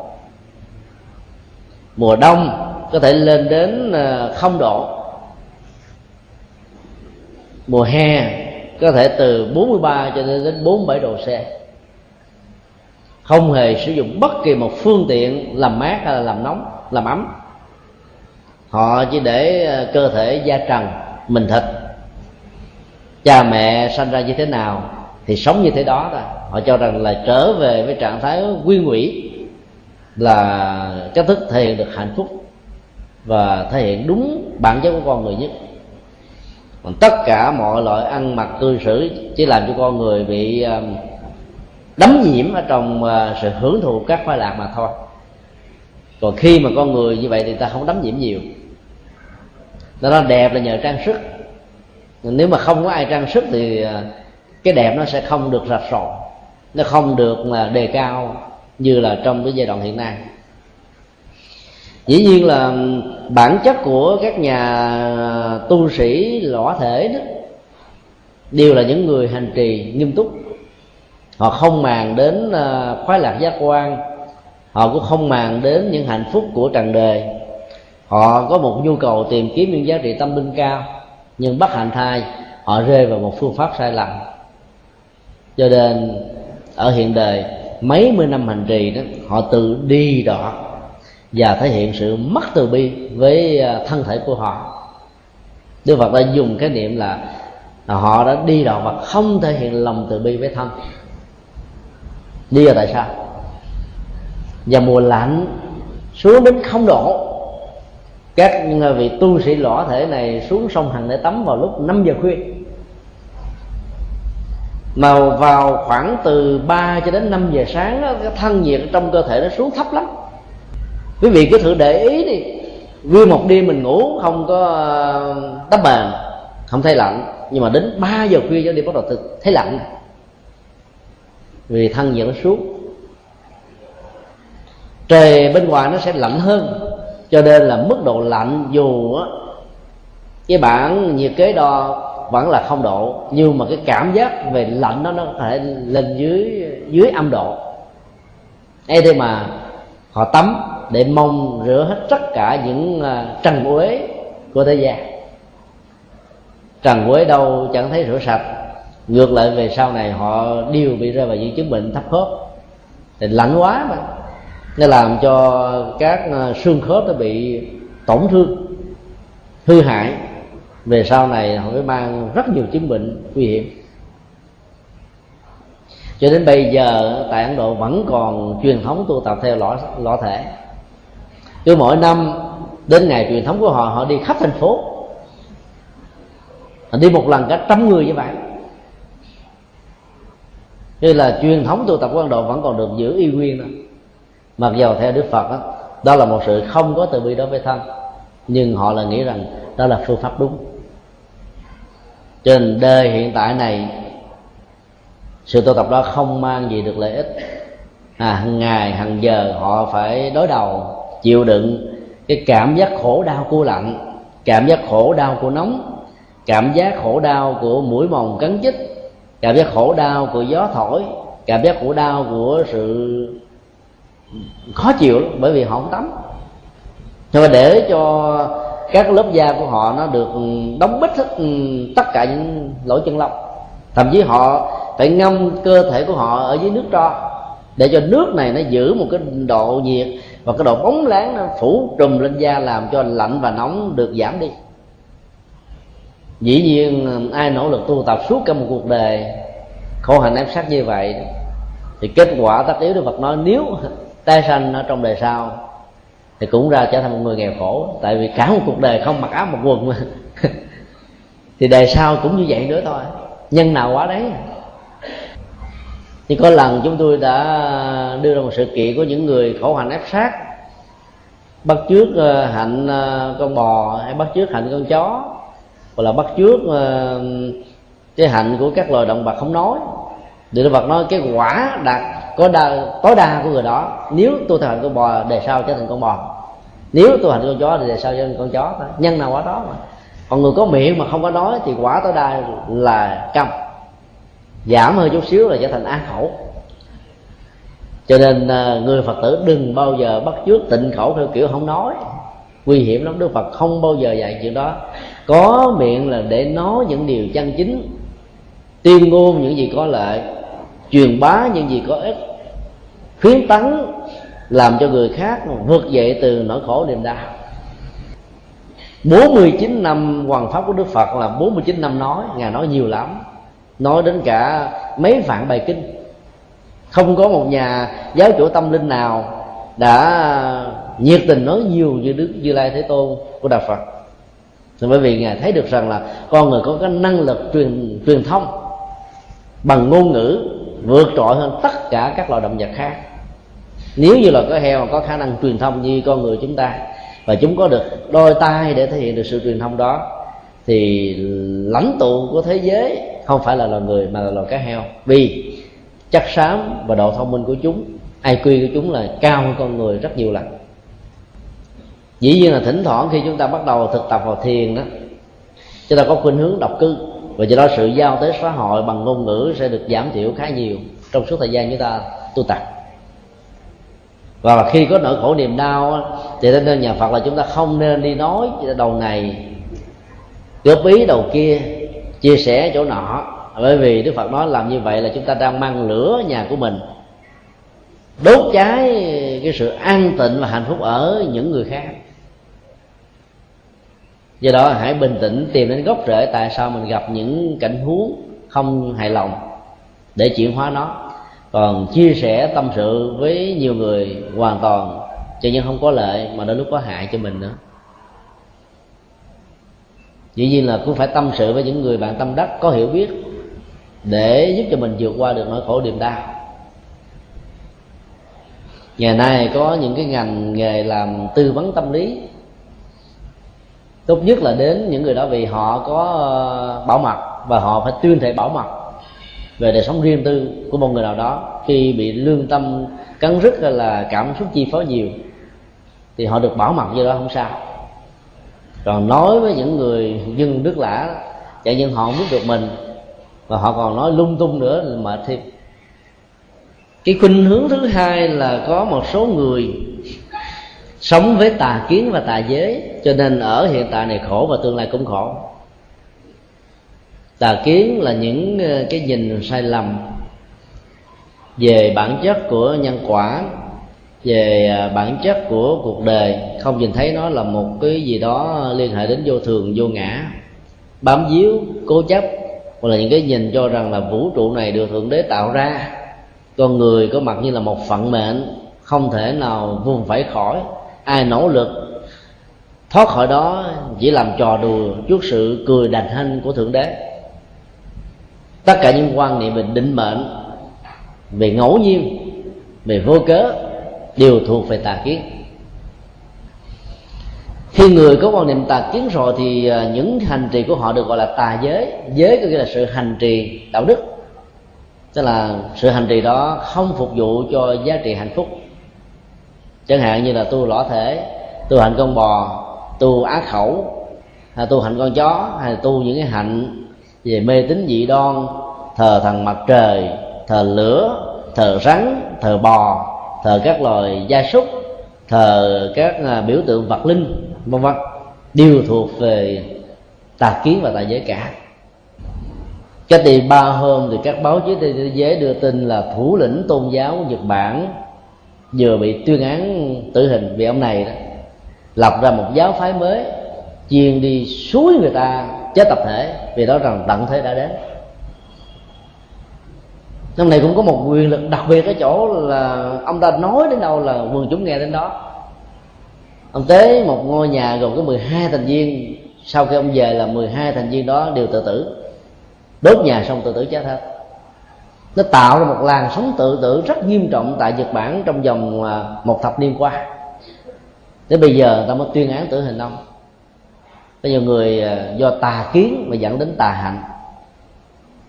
Là quan niệm sai lầm về pháp môn hành trì, họ cho rằng đó là con đường hạnh phúc, cho nên dẫn đến à, sự hành trì rất sai lầm, và dĩ nhiên nó mang theo nỗi khổ niềm đau. Cho nên là hiện tại này khổ, tương lai cũng khổ không có kết quả nào cả. Tình huống thứ ba là hiện tại khổ đề sau vui. Đức Phật nói là có nhiều người khi mới sanh ra đó là có những um, hạt giống của lòng tham, lòng sân và lòng si. Nhưng họ ý thức được rằng họ có rất nhiều sự giới hạn cho nên là nỗ lực hành trì chuyển hóa. Do đó kết quả là họ chuyển hóa được nỗi khổ niềm đau.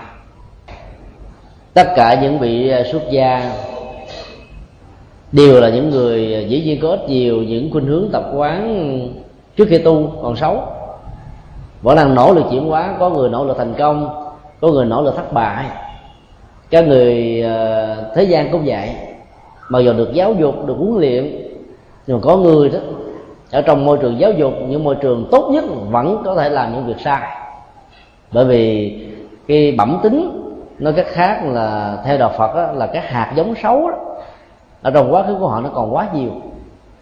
Cho nên là những cái năng lực mới của giáo dục vẫn chưa đủ sức để tẩy não nhận thức họ. Chưa đủ sức để móc lên gốc rễ của nó trong quá khứ. Cho nên họ vẫn thể những điều xấu. Hiểu được điều này thì chúng ta không nên phê bình chỉ trích ai mà cảm thấy có niềm cảm thông. Chứ sự giới hạn của con người hay nó khác. Hễ còn là phạm phu thì còn có những giới hạn. Và sự sai lầm thuộc về thuộc tính phạm phu ở trong tình huống này thì à, chúng tôi xin đúc kết một cái câu à, góp ý mà chúng tôi đã từng nói nhiều lần bằng một cái à, đẳng thức. Chịu khó, bằng, khỏi khó chịu tìm chữ phủ định từ. Về cái đảo ngữ của chịu khó là khó chịu. Ngược lại, không chịu khó bằng với khó chịu. Ở hiện tại này, nếu mình biết rằng mình có những cái giới hạn chưa bằng được bạn bè, chưa bằng được những người khác trong các lĩnh vực thành công.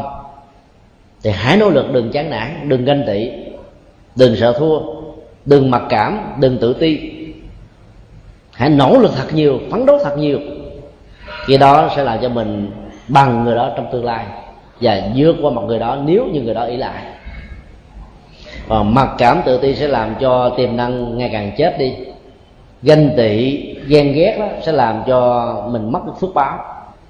Và gương mặt của mình nó mất đi nét đẹp. Ai mà có tánh ganh tị gương mặt không bao giờ đẹp được. Luôn luôn già trước tuổi. Bởi vì cái nỗi đau lúc, lúc nào nó cũng đè nặng ở trong não trong trạng. Làm sao mà mình có được tâm lý thoải mái được? Như vậy là trong ờ, khuynh hướng hiện tại khổ đề sao vui đó, thì chúng ta phải hiểu được rằng là cái quy luật nhân quả thiện được diễn ra theo một cái tiến trình của thời gian. Có những hạt giống gieo tốt ở hiện tại này, nó đòi hỏi đến 30 năm mới trổ quả.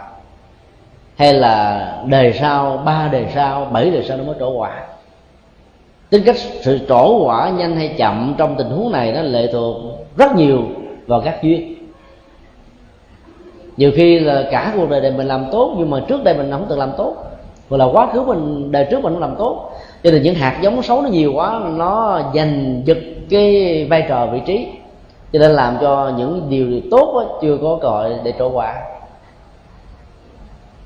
Cái thứ hai nữa trong kinh tăng chi đức phật đưa ra một ảnh dụ để so sánh tại sao của một việc làm tốt đôi lúc nó có kết quả rồi đôi lúc lại không.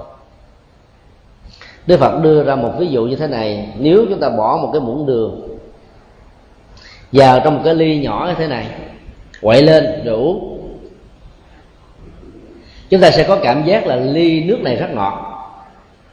Nhưng mà cũng một là một muỗng đường đó mà nếu chúng ta bỏ vào trong một cái thao, với dung tích nó gấp 100 lần cái ly này, thì chắc chắn rằng cái vị ngọt đó không còn nữa, mà nó chỉ hơi ngọt lề lễ nếu bỏ trong một con sông, nó có như không không ảnh hưởng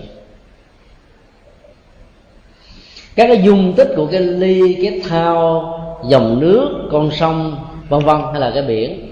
Trong đó nó có vị mặn, có những cái vị không phải là ngọt. Tác động ảnh hưởng làm cho vị ngọt này có mà không thể hiện hết được cái tính cách ngọt của nó. Trong khi đó, trong cái ly nước, hoàn toàn là nước khoáng này đó, thì cái vị ngọt của nước mới có thể được thể hiện. Thì cũng vậy có rất nhiều loại hành vi thiện. Khi chúng ta thể hiện trên cuộc đời này nếu suốt cuộc đời của mình trong trắng như một cái ly của nước khoáng, thì quả của việc làm thiện đó sẽ trổ trong vòng sáng làm chiều có hoặc là làm năm nay sang năm được hưởng. Hay là những vụ mùa 3 tháng có thể được thu hoạch. Còn nếu như cái cái ly phước báo của mình đó nó không phải là một ly nước khoáng mà là một ly nước xá xị chẳng hạn, hay là một ly nước muối thì làm sao nó ngọt được? Mà nếu nó là một cái thao, thì nó có mà nó có ít. Nếu là con sông là càng ít hơn nữa. Nếu là cái biển, thì nó không thấm béo vào đâu. Cho nên làm thiện ở đời này mà chưa có phước báo, đừng tiếc nuối. Và tốt hơn á, khi chúng ta quan niệm được rằng là những việc làm phước mà nó chưa trổ quả, như vậy là chúng ta đang bỏ ống. Như vậy có cơ hội xài trong tương lai. Còn làm một việc phước thiện gì mà có quả báo liền đó là chúng ta biết là cái phước nó hết liền tức là sáng làm, chiều hưởng là hết trơn. Thì như vậy làm xong rồi không còn bất cứ một cái phước công đức nào tồn tại trong ngân hàng công đức của bản thân. Thì điều đó là một đấm hạnh quan niệm như vậy sẽ không làm chúng ta cảm thấy ờ, khó chịu, chờ đợi, dẫn đến thất vọng. Khi mà cái niềm ao ước về một đời sống hạnh phúc cho cuộc đời lương thiện nó không có mặt chúng ta phải thấy rất rõ là các nỗ lực không nhất thiết phải mang là một cái thành quả theo cái chiều cái thời gian chúng ta mong đợi. Mà bản cho kết quả nó tỷ lệ thuận với tổng số lượng của các duyên, giữa tốt và xấu ở hiện tại và quá khứ. Cho ta không lệ thuộc một trăm phần trăm vào niềm mơ ước hay là ước nguyện của con người giàu rất chánh đáng hiểu được như thế thì quả tốt chưa trổ không sao mà phải hiểu được rằng là khi có cơ hội làm một việc thiện, con người lại tăng thêm một phần giá trị và tránh được một nghiệp xấu ác giàu trong tương lai có đề sau hay không, hay là không chưa quan trọng. Quan trọng là chúng ta trở thành một con người có tư cách đạo đức. Tình huống thứ tư là hiện tại vui, đề sau vui. Đức Phật nêu ra tình huống là rất nhiều người do tu tập nhiều đời nhiều kiếp cho nên khi sanh ra đó, các năng lực của hạt giống thiện cái căn tu có sẵn, cho nên lòng tham, lòng sân, lòng si gần như không có nhiều. Và khi sanh ra là họ gặp được môi trường tốt, phát triển đời sống tâm linh. Còn nếu không đi tu thì cũng có trở thành những người gương mực gương mẫu ở trong xã hội. Làm rất nhiều việc dấn thân phục vụ mà không hề kể công, ỷ lại là thỏa mãn tự hào. Mà họ trở thành một con người hoàn toàn vô ngã với một tấm lòng rất là bao la đối với à, tất cả những gì có thể dẫn khởi lòng tham thì họ luôn luôn có khuynh hướng là uy vũ bắt năng khuất giàu cho có bị cưỡng bức giàu cho có bị hăm dọa giàu cho cái chết trước mắt này nữa họ cũng không bị sợ hãi mà làm theo những điều sai để rơi vào chủ nghĩa hưởng thụ còn đối với những lòng sân hay là những nghiệp sân đó, thì họ không bao giờ bị kích động. Khi người ta nói xấu khi người ta phê bình khi người khác chỉ trích thì ta nhận định đánh giá không có thiện chí. Nói chung là giàu cho đối phương tìm nhiều cách, khiêu khích khác nhau. Họ vẫn thản nhiên và dưỡng dưng như như là thế tôn. Quan niệm rằng không có chỗ để nhận những phần quà của lòng sân, của lòng không vui. Dĩ nhiên là cái người mang quà đến tặng phải đem về nhà mình mà để. Ngài tới ứng xử xấu đối với mình thì cứ nghĩ là tôi không có chỗ để nhận những phần quà này. Xin vui lòng, chị hãy mang về nhà chị. Xin vui lòng, anh hãy cắt lấy để xài về sau. Nếu mà mình không có phản ứng lại như vậy cho chân rằng là họ cục hứng à. còn khi mà ta đang chọc tức mà mình nổi nổi nóng lên thì mình rơi vào cái bẫy. Mình sẽ nóng nhiều hơn họ, vì mình nghĩ rằng tôi bị quan, tôi bị ức, tôi không có. Tại sao nói tôi như thế đó cho nên tôi muốn chứng minh thì tôi phải thể hiện, tôi giận dữ và tôi càng giận dữ thì tôi càng sai. Đối với các nghiệp suy đó, thì những hành giả này có một khuynh hướng rất là sáng suốt ở trong mọi nhận định, đánh giá và giải quyết vấn đề. Cái vấn đề khi được giải quyết thì không bao giờ kéo theo sự nuối tiếc, thất vọng, bởi vì nó đều mang lại kết quả như ý muốn lễ hiện tại và lễ tới trong tương lai. Ngoài ra Đức Phật còn nói là những người này đó, bên cạnh đó, những hạt giống như là tiềm năng về điều thiện, điều tốt, điều tăng ích. Họ có những sở trường về chức nghiệp A, ngành nghề B, về văn hóa, về nghệ thuật, về kiến trúc, về khoa học, về sinh học, tức là mọi ngành nghề xã hội có nhiều năng lực đặc biệt mà không cần phải học vất vả như những người khác. Họ học một hiểu mười thậm chí là không học vẫn hiểu nhưng họ vẫn không thỏa mãn và dừng lại ở những thành quả đó. Họ càng nỗ lực học thêm học mãi học hoài cho nên là họ ngày càng tiến xa. Còn đối với những vị mà tu tập đó, thì ngoài những cái khuynh hướng thiện ích đề đề sống tâm linh họ còn có khuynh hướng là nỗ lực gì lìa và buông xả tất cả những hoạt động tính dục và những khuynh hướng hưởng thụ dục. Họ cũng không bao giờ à, à, rơi vào cái khuynh hướng làm điều xấu điều tội lỗi giàu cho có bị cưỡng bức hay là dụ dỗ cái nào. Họ luôn luôn có khuynh hướng tu tập về thiền là dấn thân hành trì chuyển hóa cảm xúc để làm cho các ờ, thói vui đó không ảnh hưởng đến họ. Họ có thể lắng tâm vào niềm vui của chánh pháp niềm vui của thiền định, niềm vui của hành trì, niềm vui của chuyển hóa, niềm vui của từ thiện, niềm vui của dấn thân, niềm vui của phục vụ. Nói chung là thay thế bản chất của niềm vui đó bằng những niềm vui cao thượng hơn, có ý nghĩa hơn. Thì các sự hưởng thụ thông thường đó nó không còn có dịp để chinh phục làm bận tâm họ nữa. Và cuối cùng là họ đạt được trạng thái trú thiền, tức là vắng mặt hết mọi ý niệm của khổ và vui, không còn những loạn và động trước mọi tình huống khác nhau họ trở thành rất là thản nhiên vô tư và không còn trao đảo trước mọi biến cố thịnh suy thành bại hơn thua của cuộc đời nữa. Đạt được trạng thái như vậy đó thì à, giá trị của ăn vui hạnh phúc sẽ có mặt. Cho nên là những người đã có những cái năng lực tích cực rồi đó khi dấn thân vào tu tập đó, thì có kết quả lâu dài hơn có nhiều người khi được khuyến khích đi tu á, thì lại à, nói rằng là con không có căn, không biết có tu được hay không. Nghĩ rằng mình có căn mới đi tu á, thì sẽ không bao giờ đi tu được. Có căn có nghĩa là có gốc rễ, có hạt giống, có tiềm năng, có năng khiếu. Cho nên tu cũng dễ lắm. Còn những người mà chưa có cái đó thì dĩ nhiên là nếu nỗ lực thì vẫn có thể đạt được như nhau cái thứ hai, cái quan niệm đó mà cho rằng như là một sự thật rồi đó. Thì khi mà họ tu tập và gặp những khó khăn, họ nói, tại vì tôi muốn căn tôi thôi, tốt nhất tôi ra đề mất.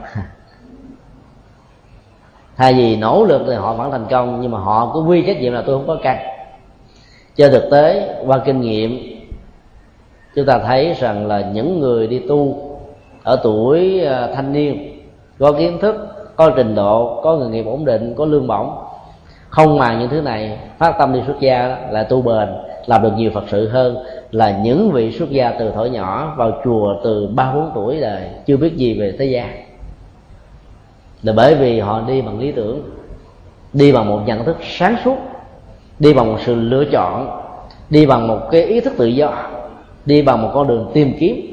Và do đó khi họ đã không màng những thứ này thì sự nỗ lực tu tập của họ sẽ đạt được một cái mức độ cao hơn còn những vị mà xuất gia ở tuổi ờ, ấu niên đó dĩ nhiên là cái cơ hội không làm điều xấu họ nhiều.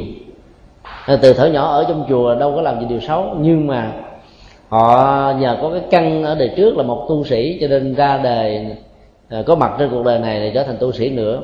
Cho nên cái hạt giống đó nó cứ bằng bằng bình bình nó kéo dài. Họ trở thành một người rất là hiền rồi một người rất là đạo mạo tu tập thôi nhưng mà cái đóng góp đó, hiếm khi có được những vị xuất xuất chúng lắm. Chẳng hạn như hòa thượng thiện hoa thì tu từ nhỏ, năm ba tuổi đã vào chùa, sau này trở thành một vị đại minh sư cho phong trào chấn hương phật giáo. Hiếm tìm thấy một vị tương tự.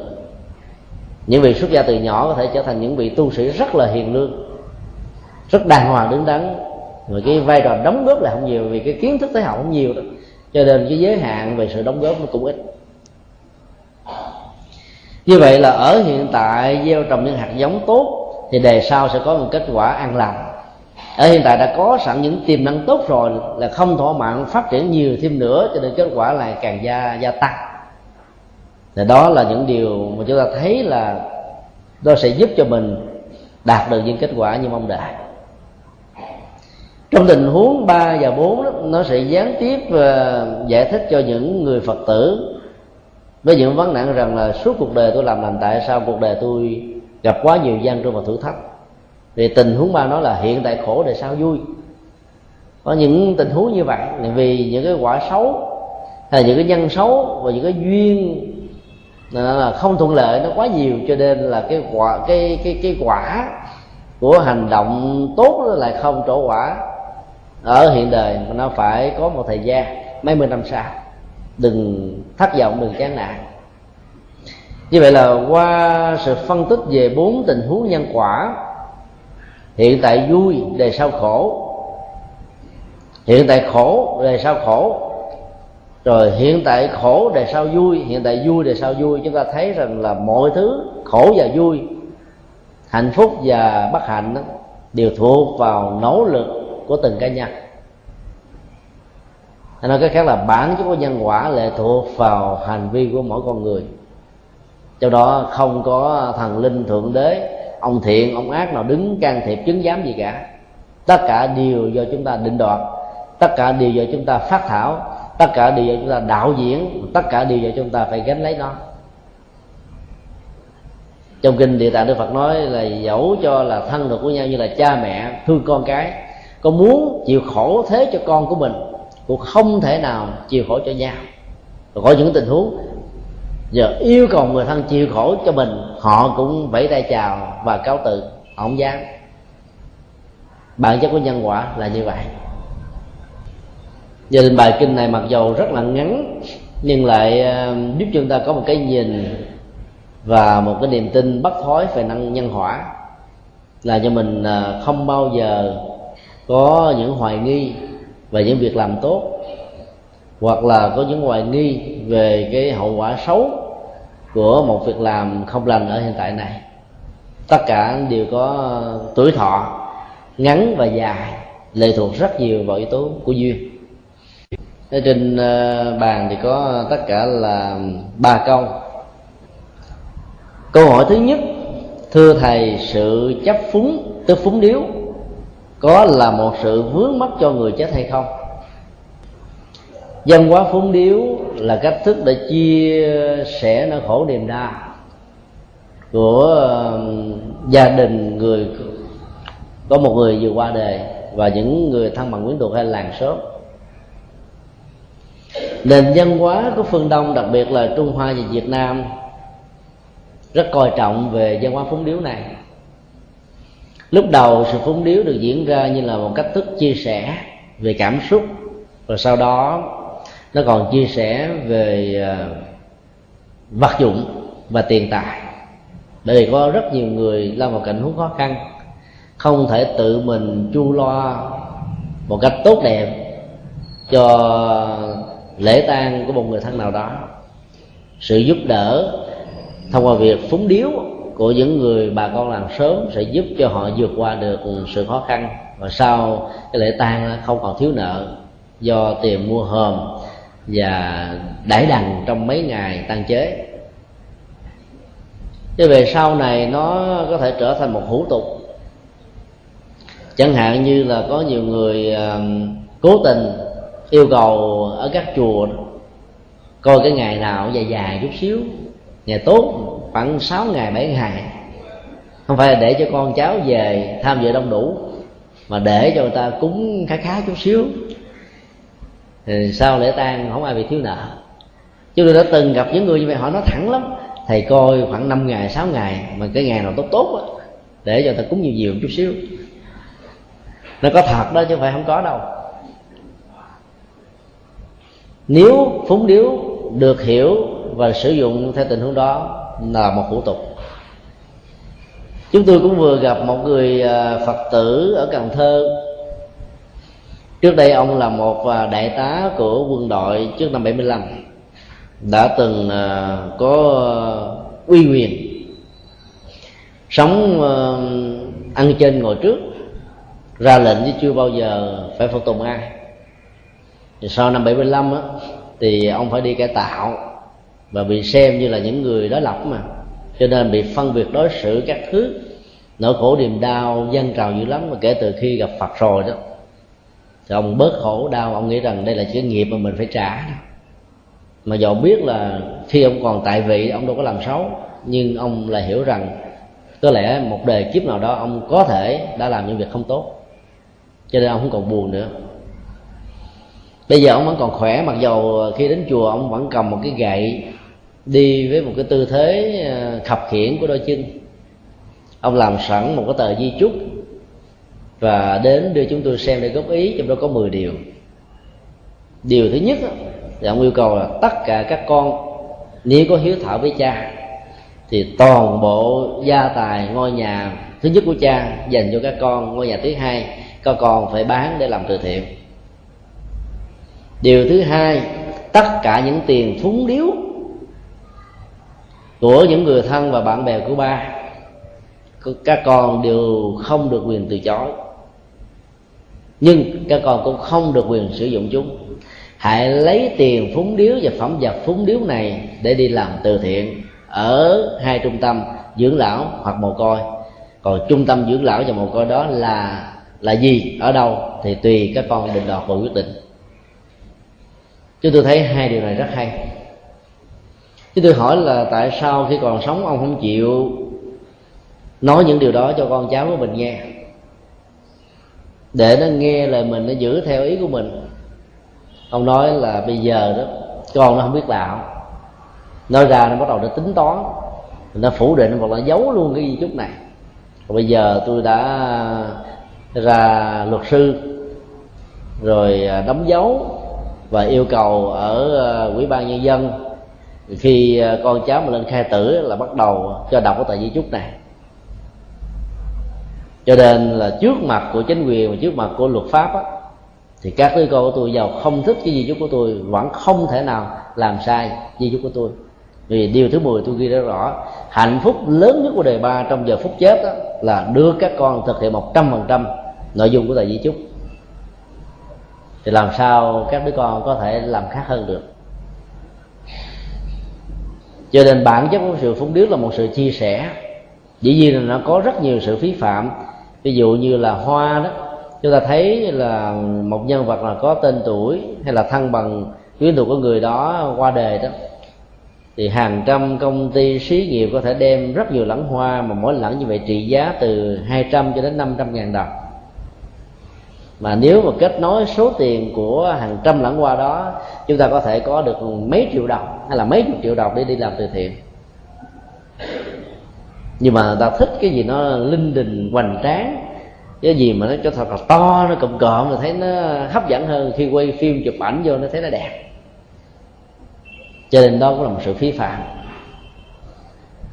Còn phúng điếu nhà phật thì không nên à, đặt nặng vấn đề này. Nếu có chăng thì mình có thể chia sẻ tịnh tài.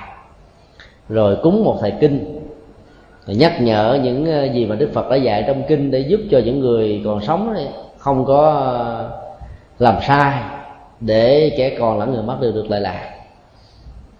Còn tiền phúng điếu, trái cây phẩm vật đó thì nên làm làm những việc gì có có lợi. Thì có rất nhiều gia đình giàu đâu đâu có cần tiền phúng điếu đâu. Nhưng mà cấm người ta phúng điếu thì cũng không được cho nên những cái đám nào đề ghi cái câu là không nhận tiền phúng điếu thì ngược lại họ sẽ nhận vô số hoa, đèn cầy và nhang. Cái đó nó còn phí phạm còn hơn là nhận tiền phúng điếu nữa. Do đó là những người phật tử, thì vì cũng không cần để là không nhận tiền phúng điếu. Nếu có để, chúng tôi quan hỷ nhận tiền phúng điếu để làm từ thiện, để rõ một cái bản to như vậy. Là khi để vậy thì ta lại không dám cúng nhiều đâu. cho nên là cứ sử dụng phúng điếu để làm những việc tốt thì không sao cả. Câu hỏi thứ hai, con có ý muốn xuất gia, nhưng đi xem thầy bói thì ông ta nói rằng con chỉ có thể làm hộ pháp chứ không thể xuất gia được. Thầy nghĩ thế nào? Không biết câu hỏi này của ai. Mình đi xuất gia mà mình không có tự tin mà đi coi thầy bói sao được? Chúng tôi có nghiên cứu về chỉ tay chúng tôi cũng có nghiên cứu về à, tử vi chúng tôi có nghiên cứu về à, bói bài nghiên cứu về nhân tứ học. Cái nào cũng biết chút chút. Trong các ngành nghề này không có cái nào nói đây có số đi tu không có số đi tu chứ người nào nói vậy tới người đó tao nói dốc cho cho vui. Tao đánh vào tâm lý của mình đó thấy mình muốn thích cho nó. Ờ con cần tu dữ lắm đó thực ra nó chỉ có những cái tính cách thích hợp với người tu và không thích hợp với người tu. Còn trong chỉ tay chờ trong năm tháng ngày giờ, không thể nói rằng là có căn tu, không có căn tu được ngay cả những người sinh vào ngày mùng một, ngày rằm, có nhiều người nói nói con tôi nó ăn chay trường. Nó có căn tu gì lắm, hỏi sao vậy? Tại nó sinh ngày mùng một, lớn lên ăn mặn. Sao đâu? Tất cả đều do phương tiện điều kiện thuận dần nghịch, nó làm cho người ta trở thành tốt tốt hơn, hoặc là giảm mất đi cái tốt đó. Đừng bao giờ lệ thuộc vào những phán đoán của thầy bói, vì các phán đoán đó đều mang tính điều kiện. Hơn nữa, nếu ai đó tin vào chỉ tay thì phải biết rằng là chỉ tay luôn luôn thay đổi, tùy theo ý chí của con người.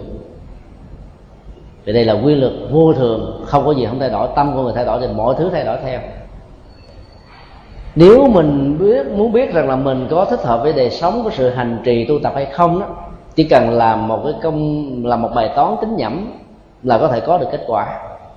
Thứ nhất, nếu là người nữ, có thích trang phục đẹp hay không? Có thích son phấn hay không? Có thích ừ, nước hoa hay không? Có thích chân diện hay không? Nếu câu trả lời không, thì cái cá tính này rất thích hợp với nữ tu. Và tương tự đối với người nam cái thứ hai đó là mình có thích là ăn ngon, ăn nhiều lần, ăn cao lương mỹ vị. Ăn đó là phải ở khách sạn sang trọng. Nếu câu trả lời là không, thì biết rằng là cá tính này rất thích hợp với người tu. Rồi thứ ba, nếu mình có cái cá tính là vi kỷ, luôn luôn dành cái dành cái phần lợi cho mình khi có trách nhiệm á, hay là có công việc làm á, thì đổ cho người khác chạy trốn thì hưởng thụ á, thì dành công. Thì cái đó là hoàn toàn không thích hợp với tính cách của người tu. Vì người tu là dấn thân tìm cơ hội để phục vụ tìm dịp để làm tìm công đức để gieo. Thứ tư tính cách của mình có siêng năng hay không? Thì mỗi ngày trong chùa có bốn thời khóa hành trì. Ngoài ra còn có nhiều người tu tập thêm một hai thời khóa nữa vào những cái thời khóa chính giữa. Nếu mình có thói quen và sở thích là hành trì và nghiên cứu đọc tụng kinh điển, thì biết rằng đó là tính cách thích hợp với người tu hoặc là đọc những sách về để học làm người, sách đạo đức, thì biết rằng nó thích hợp với những người xuất gia còn trả lời không thì biết là không có. Nó còn có thể có là hàng trăm cái câu hỏi khác với sự trả lời có và không. Nếu phần trả lời có thuộc về tích cực thì biết rằng đó là tính cách của người tu. Còn phần trả lời thuộc về tiêu cực thì biết rằng nó thuộc về tính cách của người đời cho nên hãy mạnh dạng nhìn thấy rằng là mình có thích những thứ này hay không. Đời sống giản đơn là thanh cao. Đời sống tinh thần với những giá trị của đạo đức. Đời sống dấn thân phục vụ với ờ, những niềm vui khi nhìn thấy được người khác được hạnh phúc và tính cách rộng lượng không giữ tiền cho riêng mình mà lo cho tập thể lo cho quần chúng thích bố thí thích cúng dường. Biết rằng là đây là tính cách của người xuất gia. Cho nên đừng nhờ ai làm thầy bói mà hãy làm thầy bói cho chính mình. Làm thầy bói cho chính mình thì chính xác hơn. Còn các thầy bói khác thì họ có thể lúc đón tướng nữa họ thấy mình họ nói một vài ba câu là mình nói ồ ông nói đúng quá thì ta biết được cái tim mạch mình rồi ta, ta bắt tới luôn lúc đó là cái nhịp tâm của mình sẽ được phô bày. Họ nói theo tâm lý nhưng mình, nói đúng sự thật nữa. Cho nên cuối cùng là mình bị dễ về. Còn trong tình huống mình thấy những câu trả lời tích cực ở trong con người của mình quá ít.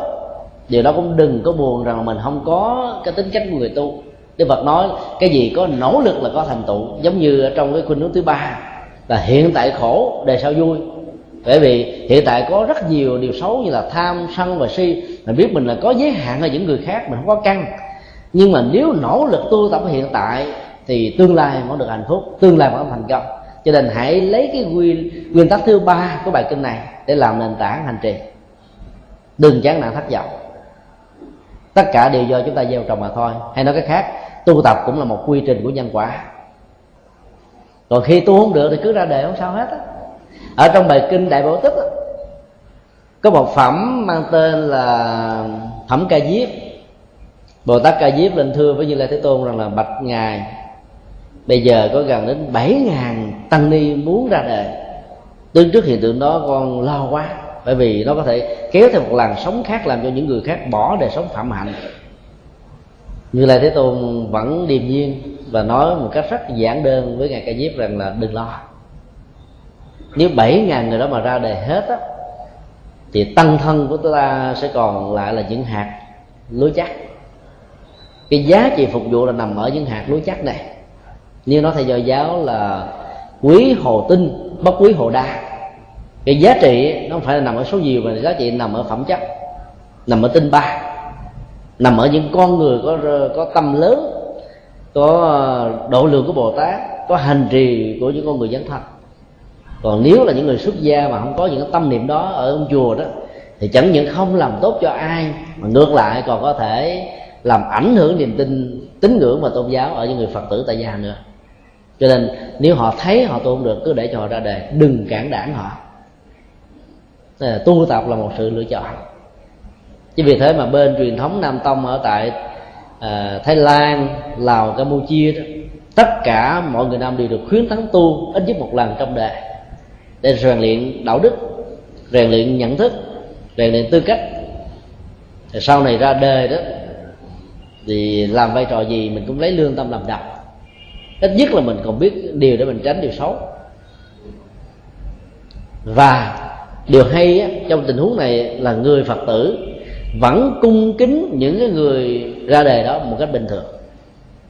Biết rằng là ngày mai họ ra đề ngày hôm nay khi cúng dường vẫn phải quỳ gói rồi vẫn phải dâng hai tay. Rồi để lên một cái mâm cái mâm nó đặt trên một cái bàn. Rồi vị tu sĩ đó nhận. Hoặc là một vị mới bắt đầu đi xuất gia ngắn hạn để rèn luyện tư cách đạo đức để trước khi lập gia đình. Thì những người phật tử tại gia nhìn thấy vẫn cúng một cách tôn trọng như là những vị xuất gia lâu nay. Ở đây vấn đề là ta tôn trọng hình ảnh tăng bảo như một viên ngọc quý sau khi những vị này ra đời đó, họ vẫn có vai trò vị trí trong xã hội, vẫn trở thành những nhà giáo và cho các nhà sư. Vai trò của họ được khẳng định, cho nên cái chắc xám chảy từ nhà chùa ra ngoài thế tục đó không mất đi. Nó làm cho nền tảng xã hội của thái lan vẫn được thuần. Chất liệu của phật pháp. Còn tại việt nam thì thường có quan niệm là những vị xuất gia mà ra đời là phá trai phạm giới cho nên họ mang cái mặc cảm đó khi ra đề rồi không dám bé mà đến chùa. Cho nên tất cả những chắc xám mấy mươi năm tu tập trong chùa đó, vứt đi hết, vì họ phải làm một cái nghề hoàn toàn khác. Với mấy mươi năm mà họ được đào tạo. Đây là một sự uổng ích về cách thức sử dụng nhân sự đối với chính sách của phật giáo việt nam trong mấy ngàn năm qua. Chứ nghĩ là đến lúc nào đó phật giáo việt nam nên bắt trước thái lan. Cái quan niệm chuyện tu tập đó nó chỉ là một sự lựa chọn. Hai giá trị đó, một cái là con đường thế gian, một cái con đường xuất thế gian. Một cái là có hạnh phúc mà của giác quan, một cái có hạnh phúc của niết bàn. Ai chọn lựa cái phương diện nào cũng tốt. Nhưng mà một khi một người xuất gia mà chọn lựa con đường tại gia thì cũng không nên quan niệm họ là một tội đồ hay là một người phạm giới phái trai. Mà xem họ là không còn duyên đối với hình thức tu sĩ cho nên họ trở thành người tại gia. Và do đó tài năng của họ nếu có, nên sử dụng một cách không phân biệt đối xử như là những người có tài năng khác. Câu hỏi thứ ba, khi ngồi thiền, làm sao biết được thức thứ bảy và thức thứ tám để quán? Nhờ thầy chỉ dẫn làm sao nhận ra được hai thức này. Câu hỏi này chắc chắn là liên hệ đến những người phật tử của truyền thống bắc tông như là có ít nhiều học qua tâm lý học phật giáo thường được biết đến với tên gọi là duy thức học. Ở trong kinh tạng Bali và đặc biệt là kinh Trung Bộ đó, chúng ta chỉ được học về à, sáu loại hình thức thôi. Nhận thức của mắt của tai của mũi của lưỡi của thân và của ý. Trong Phật giáo Đại thừa hay còn gọi là Phật giáo phát triển về sau đó thì có hai hình thức nhận thức khác được gọi là thức thứ bảy và thức thứ tám thứ thứ bảy được gọi là manas, tức là mặt na trong phiên âm chữ hán, mà nghĩa đen nó là chấp trì thức. Nó mang tới cái là chấp thủ nhiều. Nó là một cái nhận thức về bản ngã và ngã sở hữu. Nó là những cái chấp trước về quyền lợi cho bản thân. Nó là những sự tranh chấp, độc tài. Nó là những cái ách tắc gai góc trong các mối quan hệ. Vì nó luôn luôn đặt trên nền tảng của cái tôi thức thứ tám là một cái thức ờ, kho tàng, nó giữ hết tất cả mọi hạt giống của tốt và xấu, ngay cả những hạt giống trung tính. Từ đời này sang cái kia và tồn tại với dạng thức các năng lượng mà thế gian thì gọi là bẩm sinh, hay năng khiếu, trong là phật gọi là các hạt giống, tức là chủng tử. Bản chất của chủng tử thì nó có hai khuynh hướng. Huân tu và hiện hành. Huân tu có nghĩa là nó gieo trồng, nó sông ướt nó ờ, tiếp nối, nó làm mới hay là nó ờ, biến dạng. Và hiện hành là nó đang thể hiện ra trong sinh hoạt hàng ngày, hàng giờ. Ví dụ như ờ, ai làm nghề nhà giáo, thì cái hạt giống của nhà giáo đây là kiến thức về phương pháp giáo dục. Và đặc biệt là trong một cái môn, đặc biệt là đó mà mình đang theo đuổi giảng dạy. Cái này nó được khuân hàng ngày hàng giờ cứ mỗi ngày lên lớp đó, kiến thức đó được vững hơn kinh nghiệm đó được truyền thừa vững chãi hơn. Và sự truyền đạt cho học sinh nó dễ dàng hiểu hơn. Vì người đó có thể bỏ năm bảy năm sau mà không quên. Và các hiện hành là những khi đứng lớp đó, người đó có thể nói một cách thao thao mà trước khi lên lớp cũng không cần phải xem qua cái giáo án cái giáo tài làm gì vẫn có thể nhớ. Vì những hiện hành đó là những cái phản ứng một cách vô điều kiện hay là có điều kiện từ những gì đã được gieo trồng trước đó. Thì thức thứ tám được gọi là một cái thức kho tàng, nó chứa tất cả những hạt giống này.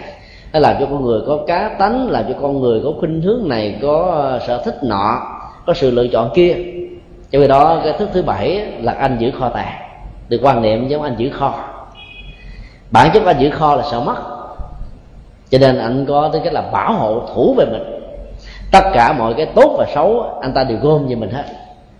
Thì cái tính cách mà thủ gom về cái tôi ấy, của cái kho tàng những hạt giống được gọi là thức mặt na trong lúc một hành giả thực tập thiền quán đó, để biết được hai thức này đó, thì các hành giả đừng phải tạo ra sự nỗ lực tìm kiếm để nhận thấy nó.